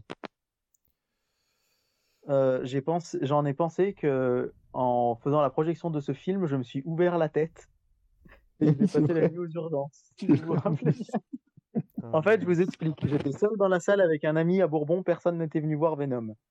le film se termine, commence le générique, et je dis à mon ami, bah écoute, on va pas se taper tout le générique pour la scène post-générique. Je vais aller en cabine, accélérer le film jusqu'à la fin. J'accélère le film jusqu'à la fin, sauf que je vais un peu trop loin, que la scène post-générique est déjà commencée. Du coup, je cours pour aller dans la salle la voir, et en fait, je m'explose la tête contre un, mur qui était pointu. Je, je pissais le sang, j'ai fini aux urgences. Donc voilà ce que j'ai de, de, pour une scène post-générique qui est pas favorable en plus. Hein. Non, en plus, oh, ça, valait rien du tout. Euh, mais Venom, je l'ai trouvé moyen. Mais euh, je l'ai acheté en Blu-ray à Nose à 1,90€. Mm. Euh, et je. je l'ai pas trouvé si mauvais, pas si catastrophique que ça, mais moyen. Voilà. Et, et toi, Damien, t'en as pensé quoi dans le chat de Venom? Ça m'intéresse en tant que fan de. Très moyen. Ok, très moyen. Ouais, moi, c'est sûrement pas, mais si vous voulez le, monter par rapport au personnage, je peux comprendre euh, l'idée. Ça, le côté euh, psychopathe de Carnage, euh, c'est. Damien fait une excellente remarque. C'est pour ça qu'il faut vous abonner à Comic Mais Venom, effectivement, c'est son ambivalence qui est intéressante. Que Carnage, il n'a pas d'ambivalence, en fait. C'est vraiment. Mais du coup, quelque part, c'est un peu comme le. Bah, pas un bon exemple, Joker, mais si vous voulez des, personnages que vous savez qui sont foncièrement méchants quoi qu'il arrive, hmm. et eh ben ils ont ils ont un côté du coup intéressant aussi, donc euh, voilà, c'est une excellente remarque. Est-ce que ça part sur quoi du coup? On a un sûrement pas du côté de Fabien, à mon avis un non du côté de J-Fresh, un pourquoi pas du côté de Comic euh, moi j'ai envie de dire pourquoi pas parce que j'aime toujours aller voir des suites pour voir s'ils ont réussi à, réparer les erreurs des, euh, des anciens, euh, des anciens films. Pourquoi pas, je trouve, ça, je trouve ça vraiment dommage que Sony arrive à faire euh, des films, pas forcément extraordinaires, mais assez bons sur les deux derniers Spider-Man, Homecoming et Far From Home, et qu'ils n'arrivent pas à faire des, euh, des, films de méchants de Spider-Man corrects. dire, Venom est pas bon, Mobius a pas l'air fantastique, ils y arrivent pas, quoi. ouais, après Mobius, on l'a pas. Je me garderais de juger Mobius avant de l'avoir vu. Il y a que Venom sur lequel ils sont plutôt plantés, donc. On peut leur donner leur chance, on verra. Eh ben allez, on part là-dessus. On part sur un pourquoi pas? On va leur laisser leur chance. Pourquoi pas? Allez. Euh, oh, on arrive en fin d'écran là. Euh, Shang-Chi. Euh, nouvelle licence Marvel du coup à exploiter au cinéma sur un jeune homme qui possède des pouvoirs liés au kung-fu et qui est en lien direct avec, avec les pierres d'infinité je pense et avec le, la, fameuse main, la main qu'on voit dans, dans la série Daredevil sur Netflix. Euh, si je me trompe pas, c'est le réalisateur de Edge of Tomorrow, c'est ça? Je crois que c'est quelque chose comme ça, oui, tout à fait. Bah, pourquoi pas, du coup Un réalisateur qui avait une bonne, euh, une bonne patte graphique, euh, hmm, qui savait mettre en scène des. Pourquoi pas moi, je suis toujours bah, du curieux coup, de licence. Du coup, moi, je tombe un peu dans ce que disait David tout à l'heure, c'est que le fait que le fait que ce soit un film Disney, du coup, et un film Marvel, euh, est-ce que le réalisateur va avoir la même liberté mmh. qu'il a eu euh, C'est vrai aussi. C'est toujours un peu la question qu'on peut se poser, comme le fait que ce soit euh, Sam Raimi, que j'adore, qui va faire Doctor, Doctor, Strange 2. Mmh. moi, c'est j'adore Edge of Tomorrow. C'est un, un, de mes films de science-fiction de ces dix dernières années préférés. Mmh. Doug Liman, je me souviens plus ce qu'il a fait d'autre. Ça vous euh, il a fait des trucs intéressants en plus. Euh... J'ai trouvé ça. Ah bah c'est lui qui fait Chaos Walking d'ailleurs. Ah c'est lui qui fait Chaos Ouais, bah, il avait fait Jumper, que j'ai jamais vu. Mais, mais, Fabien, me l'avait bien vendu, c'est pour ça que je l'ai jamais vu. Il, a, fait, Barry ouais. Euh... Ah, Lockdown, Lockdown, ouais, c'est un film d'action assez efficace que j'ai vu récemment, mais aussi, Il a fait Barry Seals aussi, euh, il a été sur le projet de Splinter Cell. Euh, ouais, si, si, il a fait des Moi, trucs. c'est Ouais, pourquoi c'est lui qui a fait Monsieur ouais, et Mrs. Smith. Ouais, bon, écoute, oui, pourquoi pas. Si j'étais pas pro comics, ce serait sûrement pas, mais du coup, pourquoi pas. Pas un perso ultra intéressant, mais donc clairement une tactique de Disney pour charmer le marché chinois. Et c'est entièrement vrai. Oh là là, mes comic sitters, heureusement que tu es là ce soir pour nous faire des, des réflexions aussi profondes. Je suis entièrement d'accord avec toi. Euh, qu'est-ce que c'est? Sûrement pas, pourquoi pas? Pourquoi pas, Ouais, peut-être. pourquoi pas. Pourquoi pas? Lucas, le prochain Pixar. Mais Pixar, c'est c'est des one de, de mon Ouais, côté. Je me pose pas la fait, ouais. question. Day One Pixar Day One, direct Ouais, je pense moi aussi. Ouais, allez. Allez, ça part sur un Day One. Euh, ouais, Mortal Kombat, du coup. Moi, c'est un Day One, perso. Si à Lambert, il aura pas à Lambert. Ou alors Oh là. sera dans un, Oh là dans là. un caméo au fin fond du film. Euh, parce que moi, Moi, Mortal Kombat, ça m'effraie grandement. pas. Quoi. Ouais, Moi, c'est plutôt un ouais. sûrement pas. hein. Ah ouais? Mm. Euh, ouh, on a trois sûrement pas. Et deux Day One. Ah ouais, mais on a un Day One si à Lambert. Ouais, donc ça sera un sûrement pas, du coup. Euh... Non, non, Day One. Ok, on a deux Day One et, deux, et des trois sûrement pas. Donc ça va finir en pourquoi pas, du coup. J'aurais peut-être dû équilibrer un peu plus les, euh, les sections, les segments. Et on va finir avec Aline. Le film sur Céline Dion qui ne dit pas son nom. Ouais, j'y ferais, je l'ai dit avec ces mots, mais, euh, mais c'est un peu du rien à foutre, ouais, de mon côté aussi. Ouais, c'est du. Euh... Ouais, je, je... c'est Valérie Lemercier qui réalise, je crois. Ouais. C'est- Je pense que ça va pas être tout à fait inintéressant au point de vue cinéma, mais euh, je veux dire, ce sera pas les tuches, ce sera qualitativement meilleur, quoi. Mm, mm. Maintenant, euh, Et on avait, euh, j'ai pas trop, je sais pas, pas pourquoi j'ai pas la fiche alors que je l'avais euh, chargé. Euh, il reste James Bond, Mourir peut attendre, qui normalement est censé sortir cette année. Et ben, étant donné que depuis deux ans maintenant, voire un peu plus, David confirmera, je me fais tous les Alors, James Bond Fabien, dans l'ordre pour tous les voir. Euh, je ferai en sorte de- d'aller le voir Day One, vu que je les aurais- j'aurais vu tous les autres, euh, pour me mettre à jour. Voilà. tu as commencé, Fabien, en avril euh, 2018, donc ça fait bientôt trois ans. La vache. Il m'en reste deux, trois à voir. Le Au 1er revoir, mai, je tu crois. m'as annoncé que tu avais vu les trois premiers. Cette capacité que tu as pour les dates, David, est absolument effrayante. Oui, elle est monstrueuse. Mais Par coup, exemple, sera le Day 3 One. juin 2017, avec euh, David Tison, on, est, on a vu Braquage à l'ancienne et c'était un samedi soir et c'était pas, c'était bien sympathique de Zach Braff. Mais c'est pas Voilà vrai. Il fait peur, hein Mais c'est pas vrai. Le samedi 3 juin 2017. Putain, mais je me rappelle même pas de ce que Euh, j'ai oui, bouffé hier. Bond, le mec moi, se rappelle de ce sera- qu'on était. Ce sera sans doute des One. Même, j'ai vraiment pas été fan de Spectre, le, le dernier, Ouais. et j'ai peur qu'il soit un peu dans la. Après, bah, je pense aussi à, à Comic Sitter qui est un, un grand, grand, grand, grand fan de James Bond et qui lui, les... il y a un, un grand affect que moi je n'ai pas avec la licence que j'ai découvert il y a assez récemment. Mais moi, je suis pas hyper fan du côté James Bond avec plein de gadgets, avec plein de trucs. C'est pour ça que j'ai aimé euh, Skyfall, Casino Royale, etc. Et je trouvais que du coup, Spectre retombait un petit peu dans ce côté euh, qui, sont, qui, qui me déplaisait un petit peu. Mais bon, je pense que j'essaierai d'aller le voir assez vite. Ouais. Bon, on part Ce qui sur est un marrant, Day c'est que je veux le voir Day One alors que j'ai quasiment aimé aucun James Bond. C'est ça aussi qui est marrant, mais bon. Après, t'en es, au- t'en es auquel là? C'est quel, lequel de, de- Euh, je viens de commencer la- l'ère Craig, j'ai vu Casino Royale. Il me reste normalement, si je compte bien, trois à voir. Ouais. Tro- Trois ou deux, d'ailleurs, je sais plus. 3. Quantum of Solace, Skyfall et Spectre. Voilà, il m'en reste trois et, et je serai à jour. J'ai dû en apprécier deux, trois, en trouver moyen deux, trois aussi. Tout le reste, euh, je ne me prononcerai pas. Non, le Roger Mou, c'est pas mon truc, effectivement. Tout n'est pas acheté chez Roger Moore, mais globalement, c'est c'est toujours très, très laborieux, je trouve, euh, dans la mise en scène. surtout. Ça part sur un Day One, quoi. Ouais. Ok. Alors, par contre, pour moi, il manque un film qui sera Day One pour moi et qui, je pense, sera Day One pour Fabien aussi. C'est quand même euh, le film Camelot. Ah oui, mais il a plus de date. Enfin, bah, ouais, ce sera, ce sera, ce sera à l'été normalement. Ouais, mais euh, ouais. été Et 2021. Étant donné que Mais moi, a- si tu veux, j'ai fait avec le site Allociné parce que les- c'est très compliqué de trouver ouais, des bien dates sûr. cinéma en ce moment. Euh, j'ai essayé de récupérer un maximum de films confirmés au niveau des dates et c'est vrai que Camelot pour l'instant effectivement il est annoncé à l'été mais j'ai pas eu de date euh, réelle et Ouais. bon Il n'y a pas de date officielle, non, non.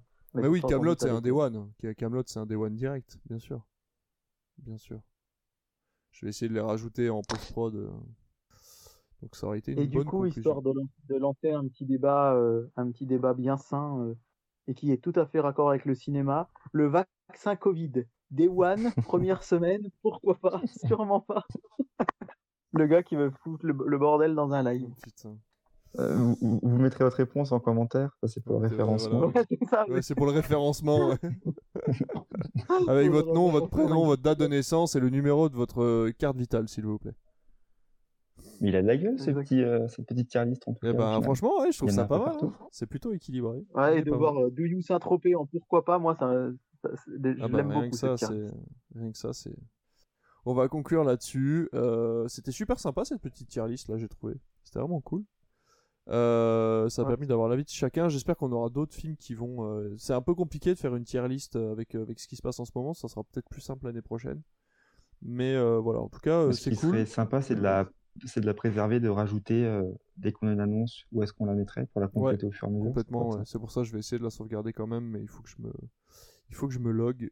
Euh, Je voulais dire autre chose, mais je ne sais plus. Oui, on essaiera de faire des tier lists, mais alors les dates sont un peu plus compliquées à trouver sur les attentes euh, SVOD et euh, sur les attentes TV du coup. On avait prévu ça, euh, ce qui était série, peut-être des attentes de série ou de choses comme ça, donc faire une autre tier list. Ça pourrait être sympathique. Et puis, sinon, bah, les gars, écoutez, je vais pas vous retenir très longtemps. N'oubliez pas que vous pouvez vous inscrire du coup sur la chaîne YouTube, sur la chaîne Twitch. Vous pouvez également nous rejoindre sur Discord ainsi que sur Twitter si vous voulez discuter avec nous de cinéma, de TV, de séries. On vous donne des chiffres, on vous donne des infos, on vous donne des, on vous donne des news et de la bonne ambiance ainsi que de la bonne humeur si vous venez nous côtoyer. Donc euh, n'hésitez pas à venir nous voir. Et euh, bah écoutez, soit la semaine prochaine, soit dans deux semaines comme d'habitude, on refera une émission en live. Bah écoutez les gars, merci beaucoup. À une prochaine. Merci. Bah, merci à toi. Regardez Arlington Road et La Promesse. Ah, on t'entend plus. On t'entend plus David. bon, bah, regardez La Promesse déjà, c'est déjà bien. Voilà, on fait ça. Et ben allez, merci à tous, passez une bonne nuit et on se Bonne retrouve très bientôt. Allez, ciao, ciao tout le monde.